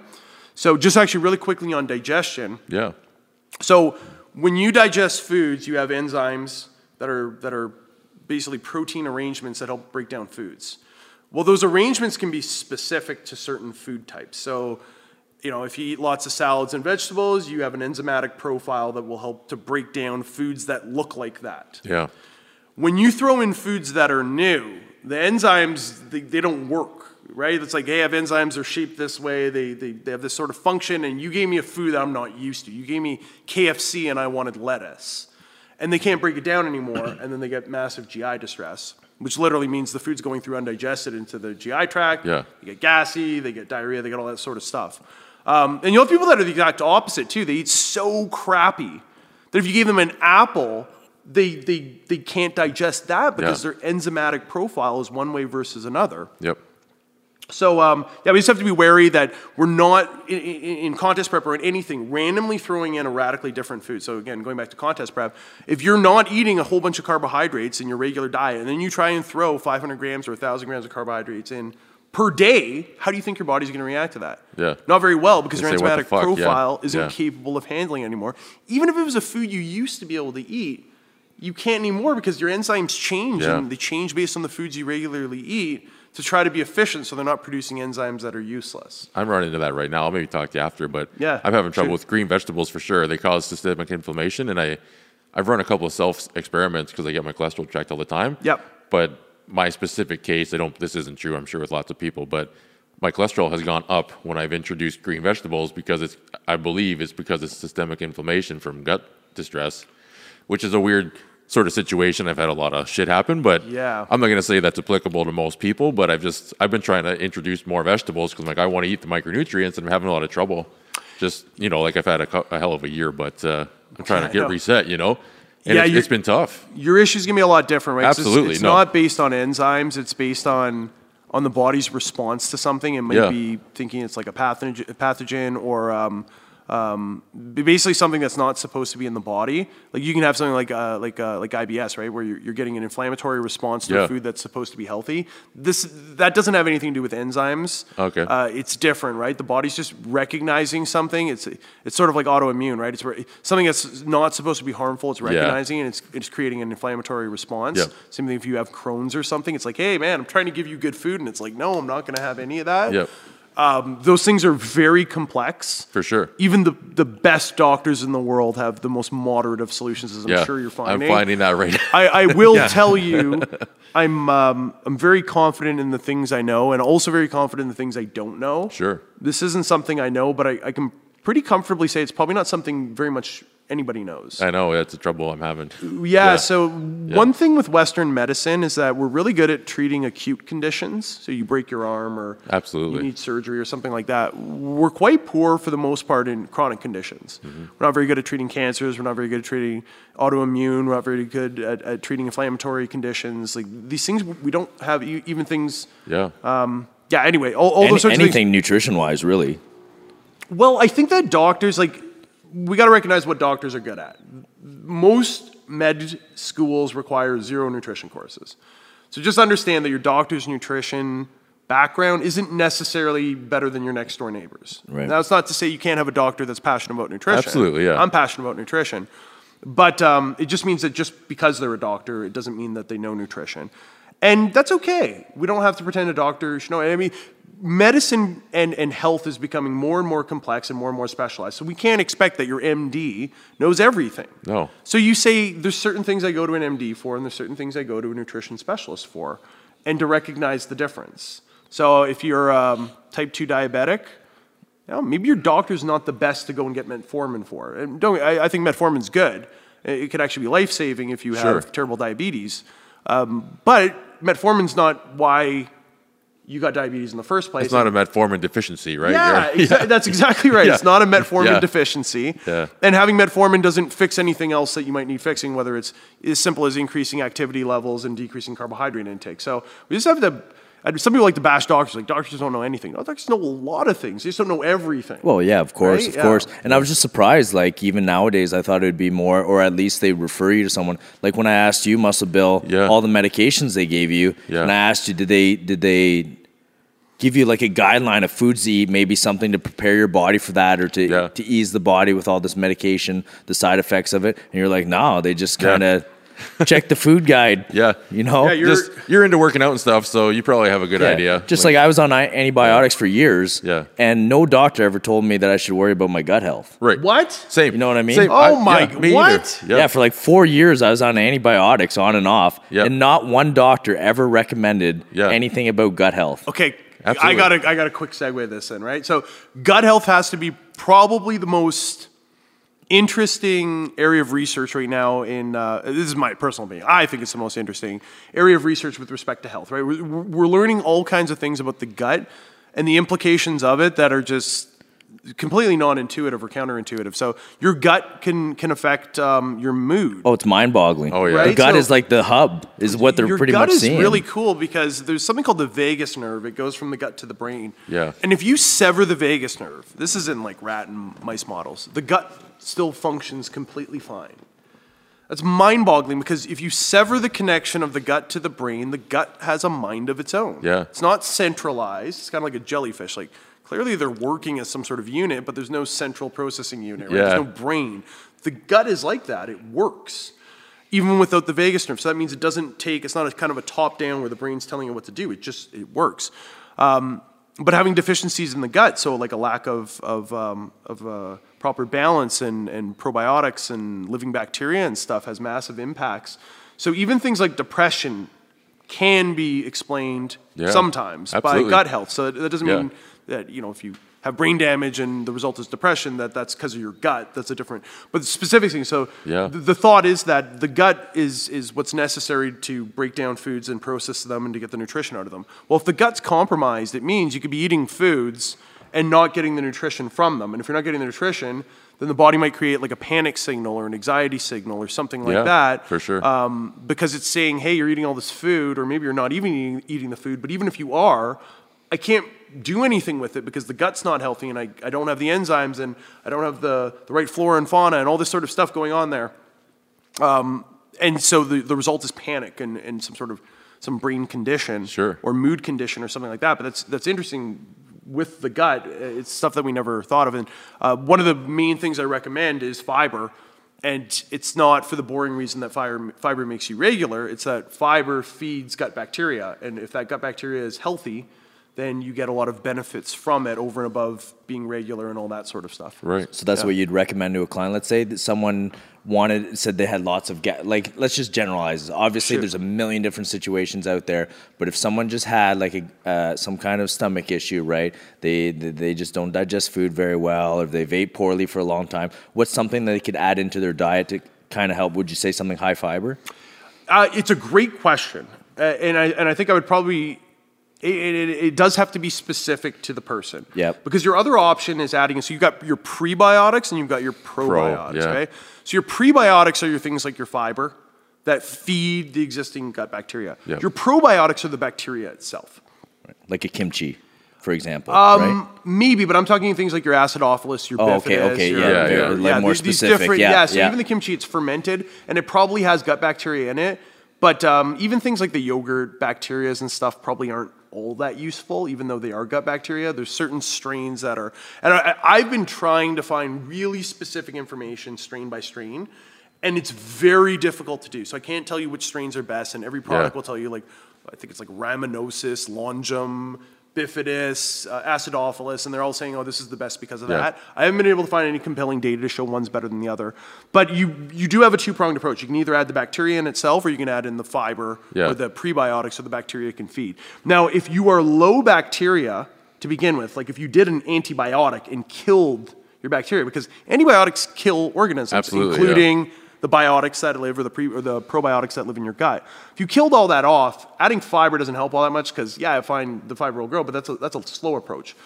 I would add in the probiotics first, replenish what you have, and then go with the prebiotics Right, maybe as right, a that longer term sense, thing. yeah. There's lots of medications that impact probiotics. Yeah. And those are the sorts of things where adding probiotics in is actually your best bet, and then adding the prebiotic in is better. Now, probiotics are generally a little more expensive, but they're cheaper than they used to be and they're now effective. I think back in the day, you would buy like a, a pill that had two billion organisms, which might sound like a lot, Yeah. but you have over a trillion Yeah. cells, right? Now you get stuff that's like 70 billion per Yep. tab, so you can take two of those tabs, and you have 140 billion, and Yep. it's a contribution to the amount that you should have. When before, if you took two billion, it's like, oh, it's like a drop in Lake Yeah. Superior or something like that. It's, it's not going to have all that much uh, impact. So um, yeah, if you if you have something where you're actually missing the gut bacteria to begin with, I would do probiotics first, Right. Then add in your pre. Yep. For most people, prebiotics are cheap. Buy a good fiber supplement. Yeah. Uh, psyllium fiber husk and Psyllium flax fiber seeds. is right, yep, Those sure. are the two I like. I think they're different. Yep. Uh, the psyllium fiber is, is good for different reasons than the um, than the flaxseed is, and the flaxseed has like your essential fatty acids. Those are the two I like the best. Don't get psyllium fiber like your Metamucil. Get psyllium fiber husk. The husk matters. Now, do you do you want to touch on why you like those specifically and why they're different, or is that kind of a really in depth sort of? Well, dive. Yeah, so like I said, for the for the flaxseed, I like it because it has the essential fatty acids. Sure. Um, the psyllium fiber husk is completely non-digestible, so it's like this filler in the gut. So in that sense, it's probably not the best for for gut health specifically, but it also helps to lower cholesterol levels and kind of push stuff through the gut and keep all that sort of stuff clean. Okay. The flaxseed's probably a little bit better as a um, um, uh, a water soluble um, fiber. Okay. Uh, there's all kinds of different ones though, but like the psyllium fiber itself is probably less useful than those two. There, there's a certain product that I that I like called Daily Cleanse, and I'm, I'm not Yeah. sponsored by anybody. Anything I mention when it comes to uh, supplements, I'm not sponsored. I, I take the things that I think are the best. So uh, a product called um, Daily Cleanse by North North, Co- North Coast Naturals Yep. has like seven different fibers in it, but it's primarily those two. And this stuff is cheap. It's thirty dollars for a kilo.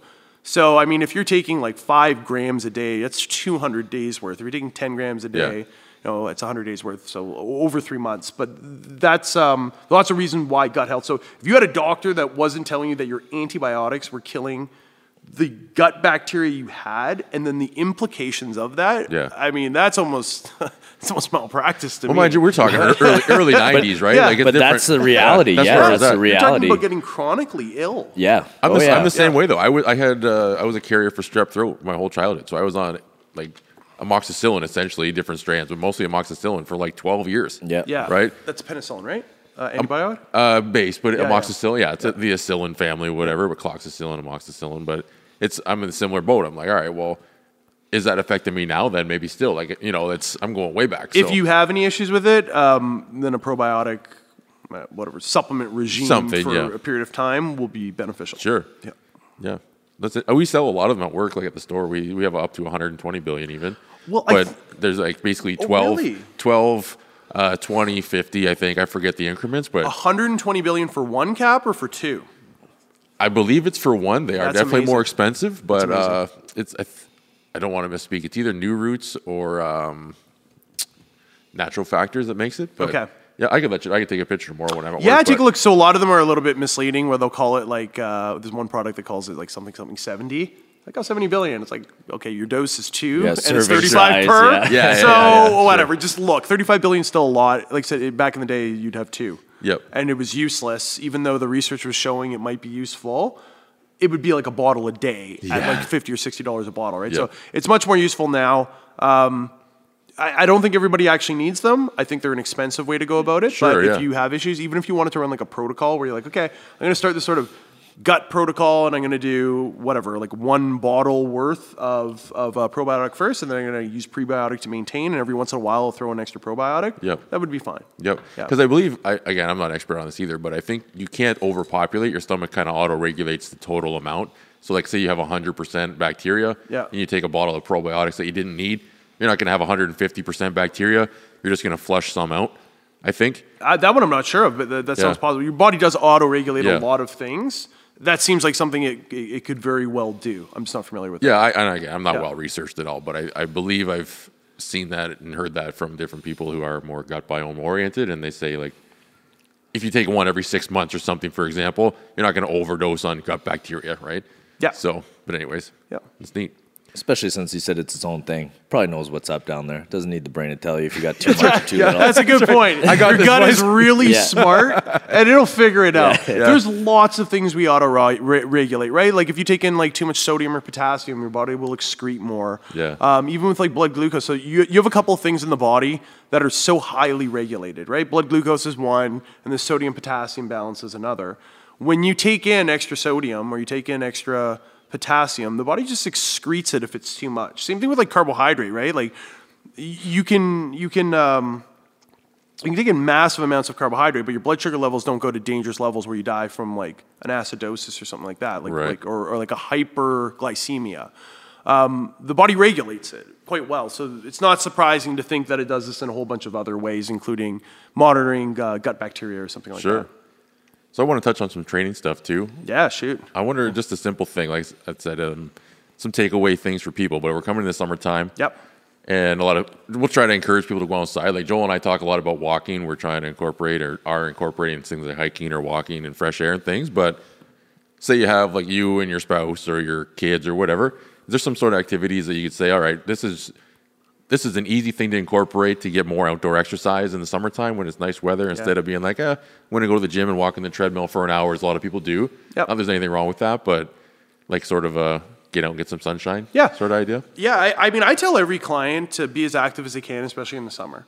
And I think that things like games don't feel like going to Yeah. the gym and working out or stepping on a treadmill. We're programmed for games. I mean, lots of benefits come from them mental, um, Yeah. teamwork stuff for children in development. Play games, play team games. Um, play games with your family. Play games like like flag football or, or something like that. Game, games are easy because they don't really uh, even if it's like a pick up pick up basketball or going and playing tennis. Those, those are things that they use huge amounts of calories and they don't feel like walking on a treadmill. Yeah. So that sort of stuff for sure. And I think again for kids, I think that games and things that involve strategy and teamwork are, are just good for mental health as well. But in uh, but on top of that too, like let's just say you didn't want to go to the gym a lot of days, or you you you have a, a cottage, or if you're from Thunder Bay, you have a camp. Yeah, and right. You like to go out to that. Um, you can just buy a couple of pieces of equipment like kettlebells. Kettlebells are Yeah. great. There's a lot of stuff you can do with it. You can press, you can swing, you can set up a chin up bar or Yeah. something like that, and then get like a spare tire that you can flip. Like that's a really good. Get a hammer so you can hit the tire and Yeah, do some sort of swings and stuff like that. Uh, maybe even get like one plate, like a 45 pound plate. Like honestly, for hundred dollars, you can you can get yourself a pretty damn good Yeah. um, set. And then things like, the, like, like I was talking about the military before, like sit ups, push ups, and um, and chin ups will get you in pretty good shape. Sure. So those are the sorts of things I would recommend. Um, for outdoor cardio, one of my favorite recommendations is hill sprints. Oh yeah. I, I think that a couple of minutes of hill sprints, and I'm not talking a couple of minutes straight. I'm talking you run up the hill, you walk down, you run up, and Total work time. yeah, maybe Yeah. four minutes in total. That's a that's a highly effective way, uh, and I really like the hill sprints because you're not running that fast if you go uphill. If you take a spill, you're not going to get hurt and you're not going to break bones because you're not running that fast and you're running uphill and so Yeah. you're falling uphill. Right. So when you're doing like high intensity stuff where you know you, neuromuscular co- coordination's not at its best because you're exhausted. Yeah. If you're running on stairs, especially on like a, a rotating staircase, if you miss one step, especially if you're a big like Yeah. 280 pound bodybuilder, you miss a step, you're breaking bones. Yeah. Running uphill is is, um, is something that's really safe and allows you to do this kind of 100% effort Sure. with a low um, amount of risk for it. Well, and even you have that. You have an elastic band, so I know. Yeah, you resistance bands. Was it like I Walmart them or whatever. For, yeah, for outdoor stuff. We were using them a couple weeks ago down at the beach. We went down to the beach and ran stairs, but Yeah. we were short sprints. We're going to the top, doing some pressing and whatever, and then up down and Yeah, that's you know, I, I, simple, right? I neglected that. You're right. That's a, that's a, that's an unbelievable amount of resistance in all of these different ways. Yeah. Um, whether it's putting it under your feet or tying it around a tree or something like Exactly, that. So yeah. yeah. there's no reason to miss stuff. So yeah, I mean, are you going to be getting the exact same workout that you would at a fully equipped gym? No. But I don't think that's the point. I mean, the point is that you can go away and you can do stuff, and then you can go back into the gym a week or two weeks later and be like, "Hey, I don't feel like I took two weeks off Yeah. the gym. I feel pretty damn good." And there and there's more to that too. Uh, the statistics, I don't know them offhand, but the amount of sun exposure we have nowadays compared to what we had before. Yeah. The effects on the mitochondria, your, your vitamin D. Yep. I don't know the science behind it. All I know is we need a lot more sun, and it's not. We're not just saying like get outside and get out of your house or don't be in the gym or whatever. There's actually we keep talking about nutrition and supplements. Well, the sun is a big factor in, in that role. You know what I mean? The, the stuff we get from the sun is amazing. I mean, going outside for your workout, not only are you outside doing your thing, it's a little bit different, you know, a little fresh, but you're getting powered by that sun. You know, Yeah, it's a good point. Like we're talking about overall health and lifestyle. And I can't remember some of the research on sun specifically, but I know there was one that was looking at things like whirlpool, whirlpools and, uh, and saunas and the benefits of those. But one of the benefits was that raising your skin temperature, and I can't remember how high, but the, the number was for 15 minutes, had positive uh, psychological effects. So you would imagine the same thing is true of sun as well. Sure. I know there's some research that had to do with the sun and the amount of actual like sunlight hitting the retina. So it was Yep. registered. So for example, wearing shades outside might not make you as happy as taking the shades off because the amount of sunlight coming in. Yep. There was no way to shade the sunlight before. So there's there's upregulating and mood benefits to being in the sun related to the sunlight itself, the Yep. heating of the skin, the sun going into the eyes, and all those things are definitely yeah. So I like for, for people that are doing contest prep or doing any sort of prep and need to do cardio, I'm like, go do your cardio outside. There's nothing that says you have to walk stairs in a gym or Yeah. whatever in a treadmill. Go outside. You'll feel better. Props to the people who can, who can do that because I can't. Oh, man. I see it all the time. You know, guys slugging away at a slow pace for Yeah. 60 minutes, and I'm just thinking, how do you stare at that wall the whole time? My ADHD Sucks. would be flying off like off the radar, man. I never once looked forward to cardio, and I don't know how many hundreds or thousands of well, easily thousands of hours of cardio I did. I never once said I can't wait to do it. Every time I didn't Yeah. want to do it, Sure. but every time you just do it. Well, I remember mean, we used to do hit training on the bikes in the Good Life there. I remember Yeah. like that's a whole topic on its own. People Yeah. don't do hit effectively, but it's you know it takes literally like seven minutes to have a effective hit training. Less than that. Yeah, to- but with warm up and everything all With done, right? warm-up, yeah. Yeah. So total work time, like you say, you do like ninety seconds total work time, and you're screwed. Like Yeah, so you know? we, yeah, talking about the hit there, like hit stands for high intensity interval training. You can't do 20 to 30 minutes of hit. no, If you're doing 20 to 30 minutes, it's MIT. It's medium intensity interval training. There's nobody. So the example I always give is that if you took a world class Olympic sprinter, gold medalist, Yep. they run 200 meters in a little less than 20 seconds. I don't even know what the record is now. It's probably in 19, it might even be slightly less. Even they are slowing down before the end of the race. So nobody in the world can do 20 seconds of all out effort without a decrease in performance. So my protocol for most people when they're doing high intensity interval training is to do 30 seconds as hard as they can, and then take 30 seconds of rest, and then repeat that for a total of four times. Sure. Okay. Most people be like, I do it for 30 minutes. like, okay, well, think about this. Like, if someone like the, the, the highest conditioned athlete in the world can't do it for 20 seconds without slowing down, imagine you tell them to go 30 seconds, Yeah. and then imagine you told him, him or her actually, to rest for 30 seconds and then do it three more times at absolute 100% effort. Yeah. Nobody can do it. Like I mean, you can do it, but you're you're slowing down throughout it, and you're dragging your ass by the end of it. That's high intensity interval training. So when you're doing 20 or 30 minutes of it, you're just not doing high intensity, and it's only effective when you're really doing these maximum capacities of, of what Yeah. you're capable of doing. So um, yeah, I mean, you've got to, and then this is why I like that the the hill sprints is because you can put this 100% effort Yep. and not worry about getting hurt when with the stairs or something like that. You got to hold back a little bit because you you know misstep and you're going to get hurt. But that's what high intensity in- interval Yeah. training is. Well, I remember, like I said, years ago when we did that, it, it fucking kicked my ass. It like, sucks. Oh, yeah. It sucks. We get on, I do a two minute warm up, yeah. and then I used, I think I did like 12 seconds because I had never done it before. I did 12 seconds, then like 48 seconds rest. And by the time I got the first two done, that 48 seconds wasn't enough rest. I was screwed by the time I got two done. And people are like, that's, friend, even friends of mine over the years, they say, oh, I do hit training for 30 minutes or 20 minutes. I'm like, no, you don't. No. You have no idea what hit training is. No, you Like, do training. Yeah, my buddy Russell, fucked. He knows what hit training is. It fucked me up big time in the gym. Like, You still think about Yeah, it today. yeah. I love that because years it- ago. Yeah, it should be Yeah. unbelievably intense. Yeah. and uh, the research is showing like between one and two minutes of actual work is all you need. yeah, Now, you know, the, the cadence is up to question, right? You can take Tabata. Tabata is 20 seconds on, 10 seconds off, and between six and eight sets. And, and the guy that Tabata was actually doing the research on were like Olympic level cyclists. okay, And, he wasn't, and even they were struggling with the eight. Now, if you look at that, that's 20 seconds times eight. That was two minutes and 40 seconds. Um, 20, 20, 20. Did that math right? Yeah, two Yeah. minutes and 40 seconds. yep, These are like the highest conditioned people in the world. And even they didn't start at eight sets. They started at, I think, six or seven, and they worked their way up to eight eventually. So they're doing this in a couple of minutes two minutes and 40 seconds plus uh, um, a minute and 20 seconds on top of that. They're done. yeah, You're not doing 20 minutes of hit. and once you're doing it at that low pace, Yeah. you're just losing the benefits. So you may as well just be doing kind of steady state at that yeah. point. Go for a walk in the sun. Yeah, go for a walk in the sun or or jog or something like that. But Sure. hit is a specific kind of parameter and recommendation um, or protocol that if you're not at the highest intensity, it's very like if you do four minutes of low intensity work, it's not going to do anything. Yeah. Do four minutes of high intensity, or really two minutes of high intensity in the four minute time frame. That's when it's effective, and it's not effective otherwise. Yeah, So- huge for fat loss. yeah, it's great for fat loss, and, and one of the reasons is that it increases fat enzyme production.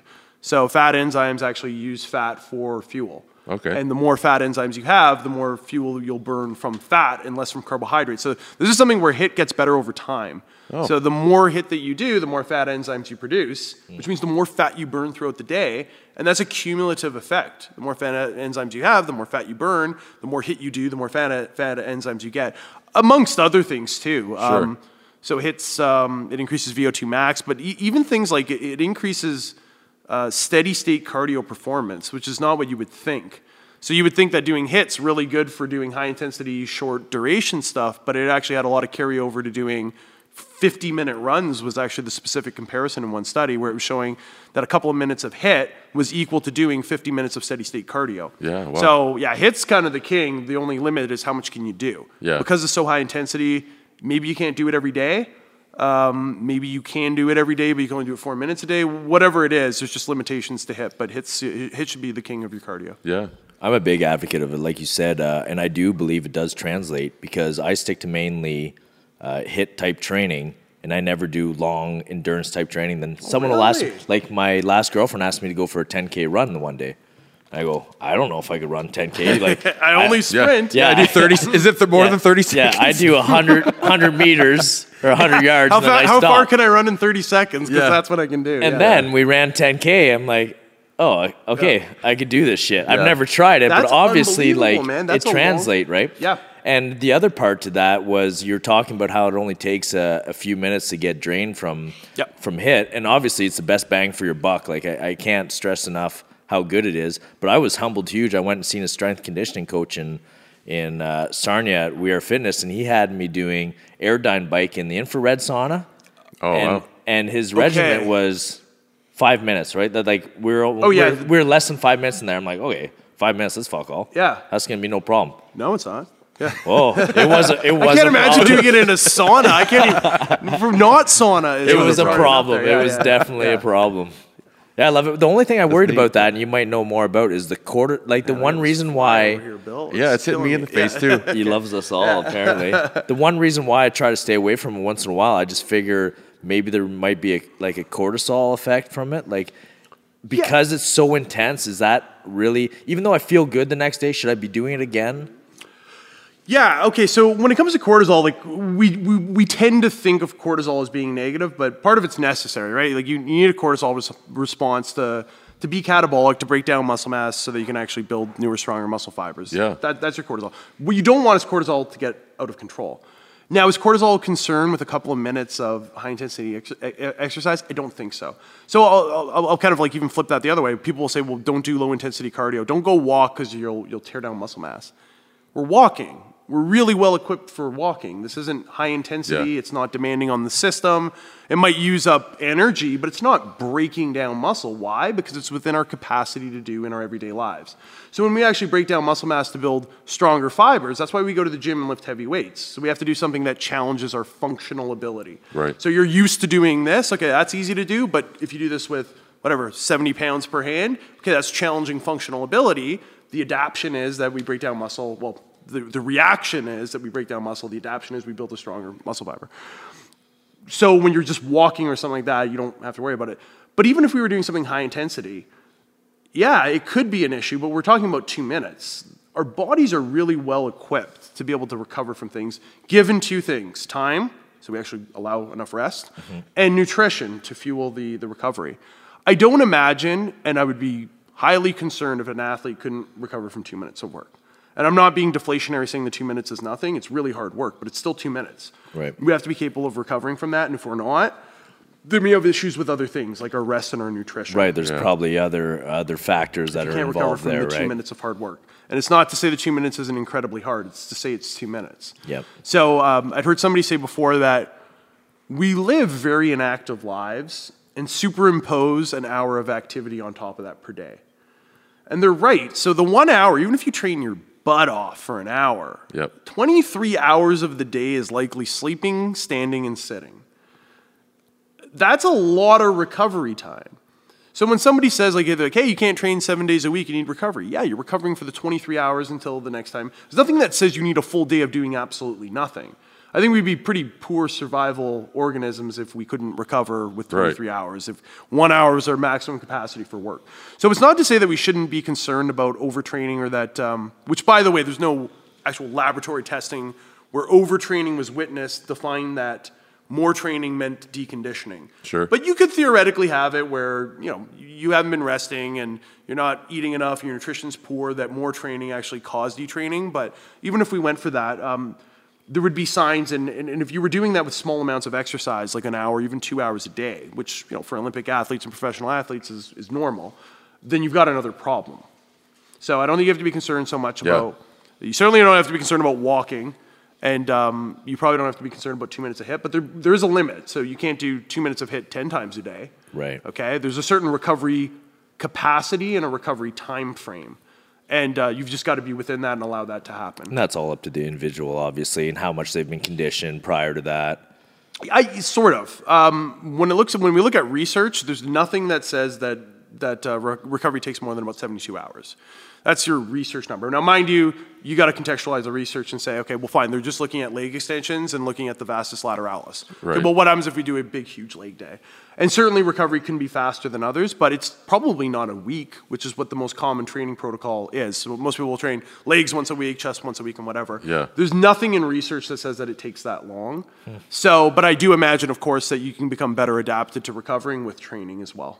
I think one thing, just as this is my bro science brain working, but like Shoot. If your two minutes of hit training is what you're blaming, for your cortisol being too high, you're negating the whole like completely chron- chronically stressed society we live in. Like people are in stress for probably 16 hours of that day. Yep. And that's the stress that's going to fuck you up, not the two hours or the two minutes of cortisol release from the hit training that's beneficial for all these other lists of reasons. It's like all right, well, you need to learn to like let shit go, man. Like, yeah, see the big picture is what you're saying. Yeah, you know, like don't blame the good thing. Why don't you blame the rest of the shit first, and then keep doing the hit card? Yeah. Like, Yeah. because the three hours you spend yeah. in your bathroom crying about your girlfriend Yeah. banging some other dude. there's no benefit to that, right?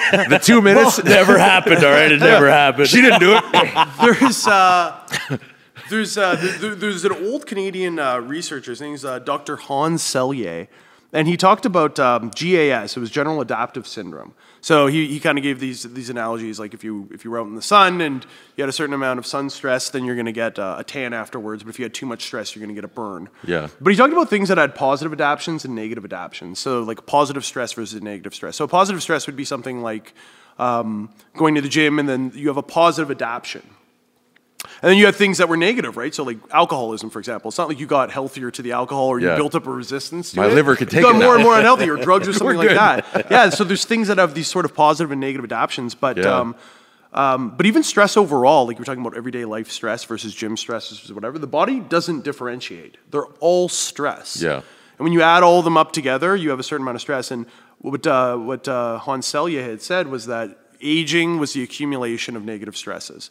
That's essentially it. He said this was very famous of him. He said it leaves an indelible scar, this scar that can't be left. And that the, as you count those scars up, that's what aging is, right? We can even go maybe a little bit more into that uh, with what we know about um, genetics and telomeres and stuff like that, that aging has to do with damaging of telomeres Right. and, and this telomeres is this protection of your genetic code. And as telomeres shrink, then genetic code becomes more susceptible to damage, and that we can actually, may- maybe telomere length is a better measure of age than chronological age Yes, is. sure. So yeah, stresses um, come from all places, and what you say is a good point. That you have to account for the stress that you have, you know, in all of your other life outside of the gym. It all comes Yeah. into recovery for sure. Yeah, but if I'm cutting one does, thing, yeah. I'd rather not cut my gym time and cut out thinking about you know your girlfriend banging another dude for three hours. Be like, well, that's not productive. But I sure like going to the gym. Yeah. you know. So why, I'm going to prioritize what I'm trying to manage. I guess is what I'm trying to say. So like, I'm not going to blame the good guy. but I, I like how you put that, uh, how it scars you for life and it just builds up. And Yeah. because you look at real life situations, you know, you know, everyone knows that alcoholic that looks like he's 85. Yeah. That's and he's, exactly he's it, 30. right? I'm yeah. yeah, yeah, or even people that when like post alcoholism, there's still something left. We, we we have to now. He may not have been hundred percent right. We look at a lot of things and we seem to see see that there are recoveries for them. Sure. But even if his message was just that, if you thought it left something there forever, and maybe it does. So like if it's genetic damage, maybe that's something that doesn't recover. I'm not sure. Someone would be able to answer that better than me. But his his point was that there's there's negative things that happen, and when you add Yeah. all of these things up, that is what aging is. And like you said, we have real world examples where you can look at someone, even if it's like post recovery, you can be like, you can tell that person had some rough things. You've been through some shit. Right? Yeah, you could Yeah. say like, hey, you could tell they suffer from something, just just on the skin tone itself or something like that. You may be able to tell alcoholism or or even nutrition things or Yeah. even just like a huge amount of stress on a person that didn't suffer from from anything other than Sure. your world stress, your family stress, um, relationship stress, and uh, and work stress and that sort of stuff. Now, I guess there's one other question uh, we've talked about a few times is the creatine. Yeah. I'd like to know your thoughts on that because it's a Uh. very common thing in gym things. It's a pretty simple answer, I believe, probably. But what are your thoughts on creatine? Yeah, uh, creatine is probably the most tested supplement when it comes to we'll say performance supplements. So Sure. even though things like fish oil and and well at least fish oil anyway might be more tested now. I'm not going to call it a performance supplement, even though there's indirect performance benefits. Yeah. Creatine as a performance supplement. So we were looking at like power output or something like that. Can you lift more weight? Can you move things faster? Can you do more work? Creatine is the most tested supplement, and it absolutely works in the majority of people. And when it doesn't work, there, there may be reasons why. Um, there's just no. It's it's the easiest kind of like everybody should take creatine. That's that's training for strength. Yep. This fly. That's killing me. That's like, kill- It's rage time. this- so uh, Anyway, creatine's beneficial. Yeah. Yeah, like everybody should be using it that's doing anything to do with strength. Okay. So it's just it's like as opposed to glutamine. Glutamine. Glutamine um, for for the amount that it's tested doesn't work a lot, Sure. and it's um. I, I remember back in the day when I started training, those were like the two supplements. Oh, yeah. You get Yeah, your oh, creatine, Yeah. you get your glutamine. Oh, yeah. I'm going to be all Yeah, healed up. yeah, if yeah, yeah, yeah. so even the stuff with glutamine, it was like, okay, Yeah. it's supposed to be. I mean, number one, it's it's, it's the most abundant of the amino acids. So people are like, why would I take more if it's the most abundant? Yeah. like, shouldn't I take the ones that are rare? Because yeah, bro science two is better than one. Um, yeah, why. right. Like, just take more. I'm like, it's already there. I, so even with glutamine, like number one.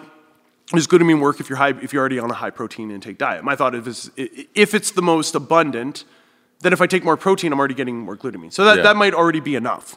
Uh, number two, a lot of the protein, a lot of the, the research that they were doing was like intravenous on, on burn patients. So it's Oh, like, yeah. yeah, you take a patient that's gone through massive trauma, who's not probably eating anything right now, and you give them some sort of nutrition, are they going to respond? Are they going to heal? Or are they going to? Yeah, of course, right. But you probably could have done this with any amino acid and found similar results. So there, there's no comparison between glutamine and creatine. Creatine's in a league of its own in terms of Yep. the testing and the results that you get. Glutamine's very hit and miss. Um, a lot of the effective research was on the specific cases of non-athletes. So yeah, creatine, absolutely, it's a it's a thumbs up, and it's, Beautiful. it's cheap as hell. Yeah, Yeah. one of the cheapest supplements you can Yeah, buy. Yeah, the only tip, the only, uh, the only tip for the creatine would be buy micronized creatine. All you do is take the exact same creatine and and basically like shave it so it's smaller. Right. Which means that you have to digest less of it uh, because it's already broken down into smaller pieces. Which means that you might not get some sort of like gas reflux or anything like that. Sure. But another thing with creatine as well, creatine monohydrate is 100% bioavailable. That means what you Wow. take in, nothing's coming out the other end. That means you use it all. You can't improve on 100% bioavailability. So all this like buffered creatine and stuff like that. The funny thing is there's literally no research on it because every research, research scientist is like, it's already 100% bioavailable. What do you want me to test for? 110% bioavailability? Like literally, this is Yeah. Yeah. this is that that that's bro science. this isn't a bonus round, boys. We don't yeah, get there's extra no marks. yeah. guys, 100 is Yeah. the- the best Yeah. you can get. The, but it's something that you, you like again back in the day when creatine was this massively new supplement. You guys like, how do you load your creatine? Like, oh, you grape juice. Like, oh, you can't use grape juice. That's got fructose in it. Yeah. Right? You We got to have this. about Yeah, that. yeah. Everybody would talk about these Yeah. things, and they obviously they didn't matter. But uh, but on top of that too, they're like, oh yeah, the, what about the new buffered creatine and Yeah. all this sort of stuff? Well, you can improve on that 100. percent The only thing you would be able to do is take something that's a micronized creatine, so it's a little bit easier on the digestion itself. But nonetheless, it's 100 percent bioavailable, which means you use everything that goes in, which Nice. means you can't get better than that. So 35 dollars for a kilo of it or two kilos, Yeah. whatever cheap you're getting it. Stick with that stuff. Don't buy the flavored, buffered, all that sort of stuff. Yeah, and it mixes in pretty much anything. Yeah, it, it tastes bad. Yeah. I'll give you, yeah, I'll give you that. It doesn't, the best. It doesn't mix very well or anything like that, but but it's a it's a fantastic supplement and uh, it's cheap, right? Yep. So it's kind of your two Nice. gold medals there. What do you recommend a day dosage? Between five and ten grams. So back in the day, everybody would load it to get there faster. Yeah. It's probably true. You can probably load it and get there faster. The thing is that once you reach peak concentration levels, it stays there for a really long time. Yeah. So it's not something you have to keep like this really high dosage up. In fact, you can probably load with 10 grams and go down to two and a half and still maintain it. So, I mean, whether it's fi- this stuff's so cheap, right? Yeah. I, I tell most people take five grams a day and just keep taking it. Take it for long periods of time. It's not something you have to cycle. It's, it's just an amino acid. Yeah. Right. So back in the day, they thought that uh, it was causing like cre- uh, It was a kidney roid damage back in and the kidney- day. kidney It uh, was, it, was, it was a steroid. It was a steroid back in the day. Yo, But you even, like- cycling creatine? Yeah, you What? cycling. but even things like um, they thought it was causing kidney damage. Yeah. Right. So like part of the byproduct of creatine supplementation is a it's a byproduct called creatinine. It's a it's a waste product. So generally speaking, when creatinine levels go up, it's because your kidneys aren't filtering it out. Right. Okay, so usually what would happen is you have this byproduct that's supposed to go through the kidneys and get filtered out. And if it's not, it stays in the bloodstream. And so you're measuring it and going, holy crap, there's a lot of creatinine. Your kidneys aren't working very well. Well, creatinine was just a byproduct of creatine itself. So you just had more creatine, Right. creatinine. But if you measured, what, you would, what you'd have to do specifically is look at a direct renal measure and look at creatinine clearance. Okay. So it's, I don't care how much is in it. There's going to be more. I'm using creatine. I care that when it gets to the renal functioning plant, that actually it gets removed.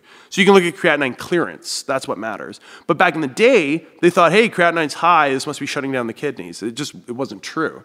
Was just higher levels, but Right. once it went through the filtration process, all the creatinine was gone. So creatine is safe in, in that respect too. Your only real side effect is possible gas if you're using um, something that's not micronized and dehydration. Sure. So drink more water. That's it. Which is already touched on. That's beautiful. There you go. So to wrap things up, last question we always get to now. Yeah. Can you give us the Russell McLean big dick moment? What's something jumps out in your mind? Uh, well, uh, for weightlifting, I think the, the, the lift I was proud of, most proud of, uh, was a 695 deadlift. Maybe 240 pounds or so or something, but I never, I never Yeah. did seven. I, Sure. got, I think I got hurt in around that time. And I, uh, I rode five plates a couple times. Nice. Those are my Those those, are my big- big, ones? Yeah, I, I never, I never, I, I only ever did uh, bodybuilding, so I never competed in strength training. But it was always fun to train heavy.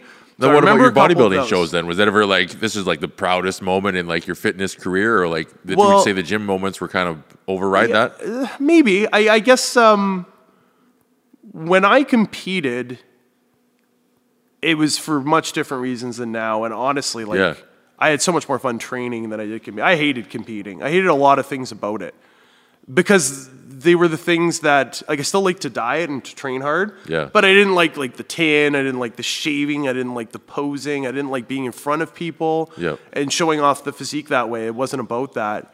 So no, I wouldn't say a proudest moment was winning any show or anything Yeah. like that. It was it was the things that I accomplished in the gym Yep. that were never recorded because we didn't walk around with cell Yeah. phones at the time. So I only have Yeah. witnesses to say I did those lifts. That's kind of what I was alluding to because I know from years ago that was it was never something you ever talked about, and today that's huge in bodybuilding. It's like, all right, we're doing it for the show Yeah. and not for the training, and it's no. yeah, Yeah, things are different in that respect there. Sure. Um, no, I really, really, really loved to train. I would Yeah. have trained just as hard if there was no no shows, but the fact that there was a shows didn't train the didn't change the training at all. yeah. yeah. So I, I wouldn't at all put that in. Now, the- what about in a business aspect? Do you have something? Uh, Yeah, well, I, I'm particularly some proud of. Yeah, sure. Uh, some people may or may not know, but I'm actually formally trained as a, as an accountant. I have my uh, my CPA, so I'm a chartered professional accountant.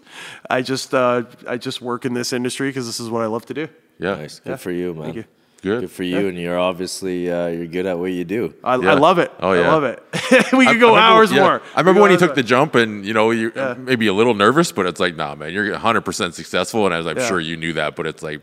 If anybody's going to Didn't succeed know it. in this, It's, it's always scary. For It's sure. always scary. But like if anybody's gonna do it as if this conversation didn't point out like you're the guy, man. Like you as I've told everybody over the years, like you're hands down the most intelligent person it's like in this aspect, but probably just in general, like you're you're a bit of a phenomenon. So I appreciate you coming down, man. It's awesome. Thanks. So- Honestly, it's people like you and people that I knew when uh, when I was doing this that my whole business operates on. Like, I virtually never advertise. Like, I, Yeah. I put out my first one ever in three and a half years or so in this last week. Yeah. Uh, but everybody that I coach with is because somebody like you said, hey, Yeah. he knows what he's talking about. Well, I, wor- I worked with you once upon a time. I Yeah. did some powerlifting with you, and I did some diet back when we were in uh, Kitchener, and nothing but like I said, I, I learned a shitload back then. And like I said, if- even with the cardio, it still sticks with me today. So it's I really, appreciate it. Yeah, it's awesome, man. Thank you.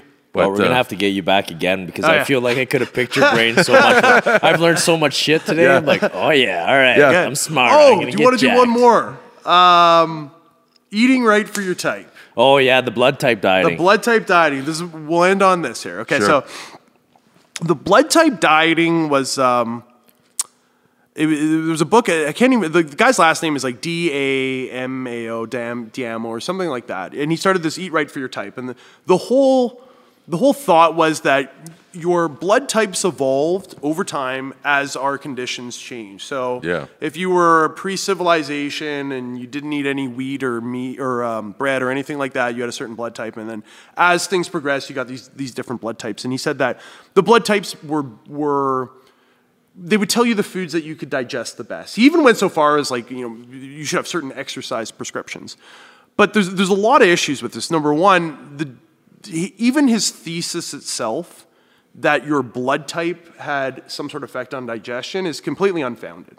Even if you search his name today, there's nothing that says that he ever did any research on it, nor did anybody else ever. Oh, There's literally none. Yeah. There's no published data on this at all. There's- so he literally just, it sounds really good. And even, he might even be able to say, like, yeah, like our blood types changed over time, and therefore our blood type might be related. But there's still no data for that. At best, you could say, well, we just haven't studied it, but we kind of have indirectly, and I'll jump to that.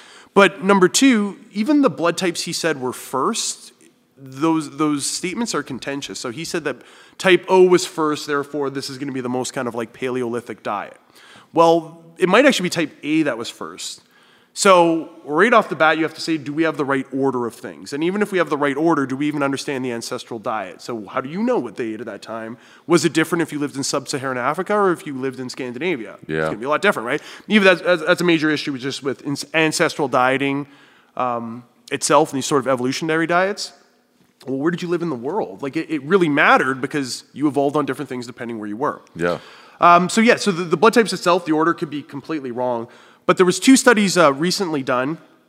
One was in 2013, one was in 2014. I, I have the, the studies on my phone, and I hate when somebody says, oh, a study was done. Like, Yeah. tell me about the study. He proved it to me. Yeah, Just yeah, I, I showed it to him. Uh, I'll give you guys the links if We- you want to yeah, we can post that it in the- in the show notes Yeah, and I want yeah. that done because it's important because all too often we hear a study, and f- the person that's saying it probably didn't read the study. A person that talked to them probably told them there was a study, and they probably that they didn't read else. either, yeah. There- so two studies, and they were looking at um, at um, basically taking the, these these these prescriptions based on the book, and then giving them to people, and then scrambling the people that they were um, supposed to be assigned to. So like whatever the type AB person now has the type O diet and whatever. And uh, firstly, all the diets worked, but secondly, it had no relationship at all to blood type. So they basically found that these are just good diets, and that you can switch them around. And Sure. uh, and there was another diet. There was another study in 2014. It did something slightly differently, but nonetheless, they were both showing that there was no effect based on blood type. Okay. Uh, th- uh, another issue is that let's just say that the blood type says that you're supposed to eat meat, and you're a vegetarian. Like you already have a problem there. Right. So, uh, so all in all, yeah, there's, there's no real data for it. In the studies that we do have, it didn't matter what blood type you were for stuff. So, uh, all in all, it just it, it, it's a little bit gimmicky. It sounds like a good idea, but in real world practice, there's no science to back it up. Well, I'm gonna have to be honest. The only research I did on it, I, I got this hardcover book, Yeah. Eat Right for Your Blood Type.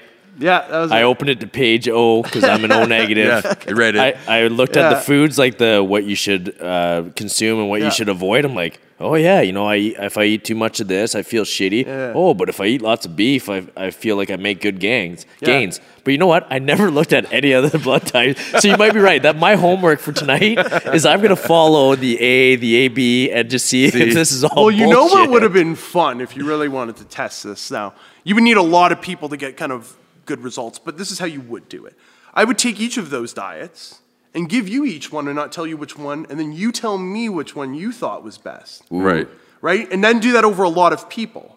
Because then you're going to actually find out, okay, well, how did you actually feel on the diets, right? Now, there might still be placebo, but at least I'm not influencing you. Now, if you wanted to get really technical, it would be double blind. So, Yeah. a double blind means you don't know what you're getting, and I don't know what I'm giving you. So, if I told you the diet, that would only be single blind. You want a real science, this is how science works, right? So, science says, okay, double blind, we're going to get rid of all the bias, right? So, I'm going to give you a diet, but I don't know Yeah. what diet's A, B, C, whatever. Well, not A, B, C, but Yeah. like A, B, Yeah. or negative, whatever, or A, yeah. yeah, yeah. So, um, and you don't know which one you're getting. Okay, and then you tell me how you felt, and I'll record it, and then somebody will eventually review this data, and let's do this a thousand times, and let's see if there's actually some sort of relationship, right? And then what's the criteria? Like, is it is it was your digestion good? Did your strength go up? How long do we do each one of these diets for? That's how you build real research. But that would be interesting because we would see even even if it was just a one time thing. Like if I gave you all these diets one time, can you tell me? And you might come back. And I go, would oh be- yeah, I'd be this, willing this to do diet's this." the best. I'll be like, that's AB man or AB Yeah. negative. Like Yeah. so, yeah. That's um, a I that- that's my thought on that. It's the, Sure. Most fad diets are, are I don't know what percentage wrong, but quite a bit. Yeah. Right. So they might work because they're based on certain principles, like maybe they're hy- hypocaloric, maybe they're high protein, maybe they're high vegetable. But once it has a name, I'm very skeptical of like the green diet or Yeah. the keto diet or any of these sorts of things. They all have certain principles, but that's not what dieting's about. Um, the eat right for your type. It sounds brilliant, but it's probably just based on decent dieting principles that are non-differentiable based on your blood type itself. So Right. the thesis of the book is actually Well, like in none of the consume call, and there wasn't potato chips. There wasn't chocolate Yeah. bar. Yeah. So you know what I mean. So right there, what, what you're already type uh, eats a lot of candy? you're already winning right there, yeah. right? That's There's exactly no it. shit on the list. Yeah. Okay, so Yeah. all right, already winning, not eating shit. There you All go. right, this blood type is perfect. I feel great. I'm that one.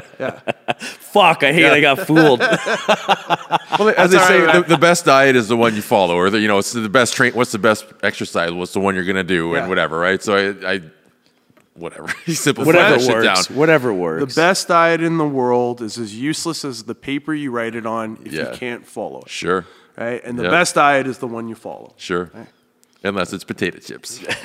This is why I don't diet. So is there? Any, I just like to anything you want to plug, uh, like your website, Yeah, sure. your Sum Fitness, everything. Yeah, yeah. So uh, the website's uh, sumfitness.com. That's S-U-M, fitness.com. Uh, my Instagram is Russell at Sum Fitness. And uh, I post daily information on there. Um, I mostly post information. Um, you can contact me for any details on coaching. Um, most of the people that I work with are just really hardworking people, but uh, but my specialty really is contest prep. Sure. I have multiple uh, IFBB pros and um, um, you know 17 years or so experience doing this. Yeah. So anybody can contact me uh, on those channels, and uh, just follow me if you like to get good information as well. Yeah. No, Nice. that's good. Like I said, I appreciate you coming down, man. I, I didn't Appreciate realize it. even how far the drive was, but uh, It's far. Yeah, But, I, yeah. I'm glad. This is very. This is fun. It's I awesome. love. I love. Uh, I love. To, I love to talk about this whole video yeah. and tell. It's just well, that really training session earlier is gonna fucking kill me tomorrow. so it's awesome. Yeah, it was. I was So- afraid we weren't going to have enough shit to talk about after we talked at Nah, the gym, man. we Yeah. talked at dinner. We're like, holy, this is good stuff. And, Yeah. You know, I'm always afraid of that. Are we going to Yeah. get the good stuff out of the way before we even get to Yep. the podcast? But man, you're like, you're you're full of it. You're I- full of knowledge. I uh, I wanted to. I, I I'm I'm I'm bad sometimes at ranting, so I was really excited to do this because Yeah. you guys asked me to come here and rant. Sure. I could have went on so many. Oh, yeah. different Oh, I ones. seen that during the speed round. And I'm like, I Yeah. gotta. like, I, I, gotta- don't think he understands the speed round. You guys have to be really explicit. Be like, Yeah. speed round means uh, five seconds or less. Yeah, I Yeah. totally. Yeah. Totally Red, blue, green, yeah. go. okay. but I liked it. But But I liked it. time. It was educational, right? Yeah. It's all Thank you. good. No, that's great. Um, so as always, I want to thank Thomas or thank Thomas for uh, helping us get this and post it and everything. And Mark at Full Pop, check out the Full Pop Media and uh, And your girl too, helping us videotape Oh this, yeah, record all this. So Huge Laura's help, My, yeah. yeah, help behind the scenes, the one behind the camera all the time. Pretty sure one of the cameras died here, and she was on top of it and replaced it with. I uh, didn't even notice. my cell phone. Oh yeah, she came She's over there. slick. Look at that. She's it out, sneaky. Yeah, Yeah. She's Sneaky. sneaky. She's sneaky sometimes, but in the best way possible. So the thanks to. Laura Yeah. all the time for for always uh, helping out with this stuff. Yeah, no, that's awesome. There As always, bonus uh, points. book an appointment, donate some blood, and uh, save a life. Yeah, yeah. uh, well, traditional, traditional style. Bye. Bye.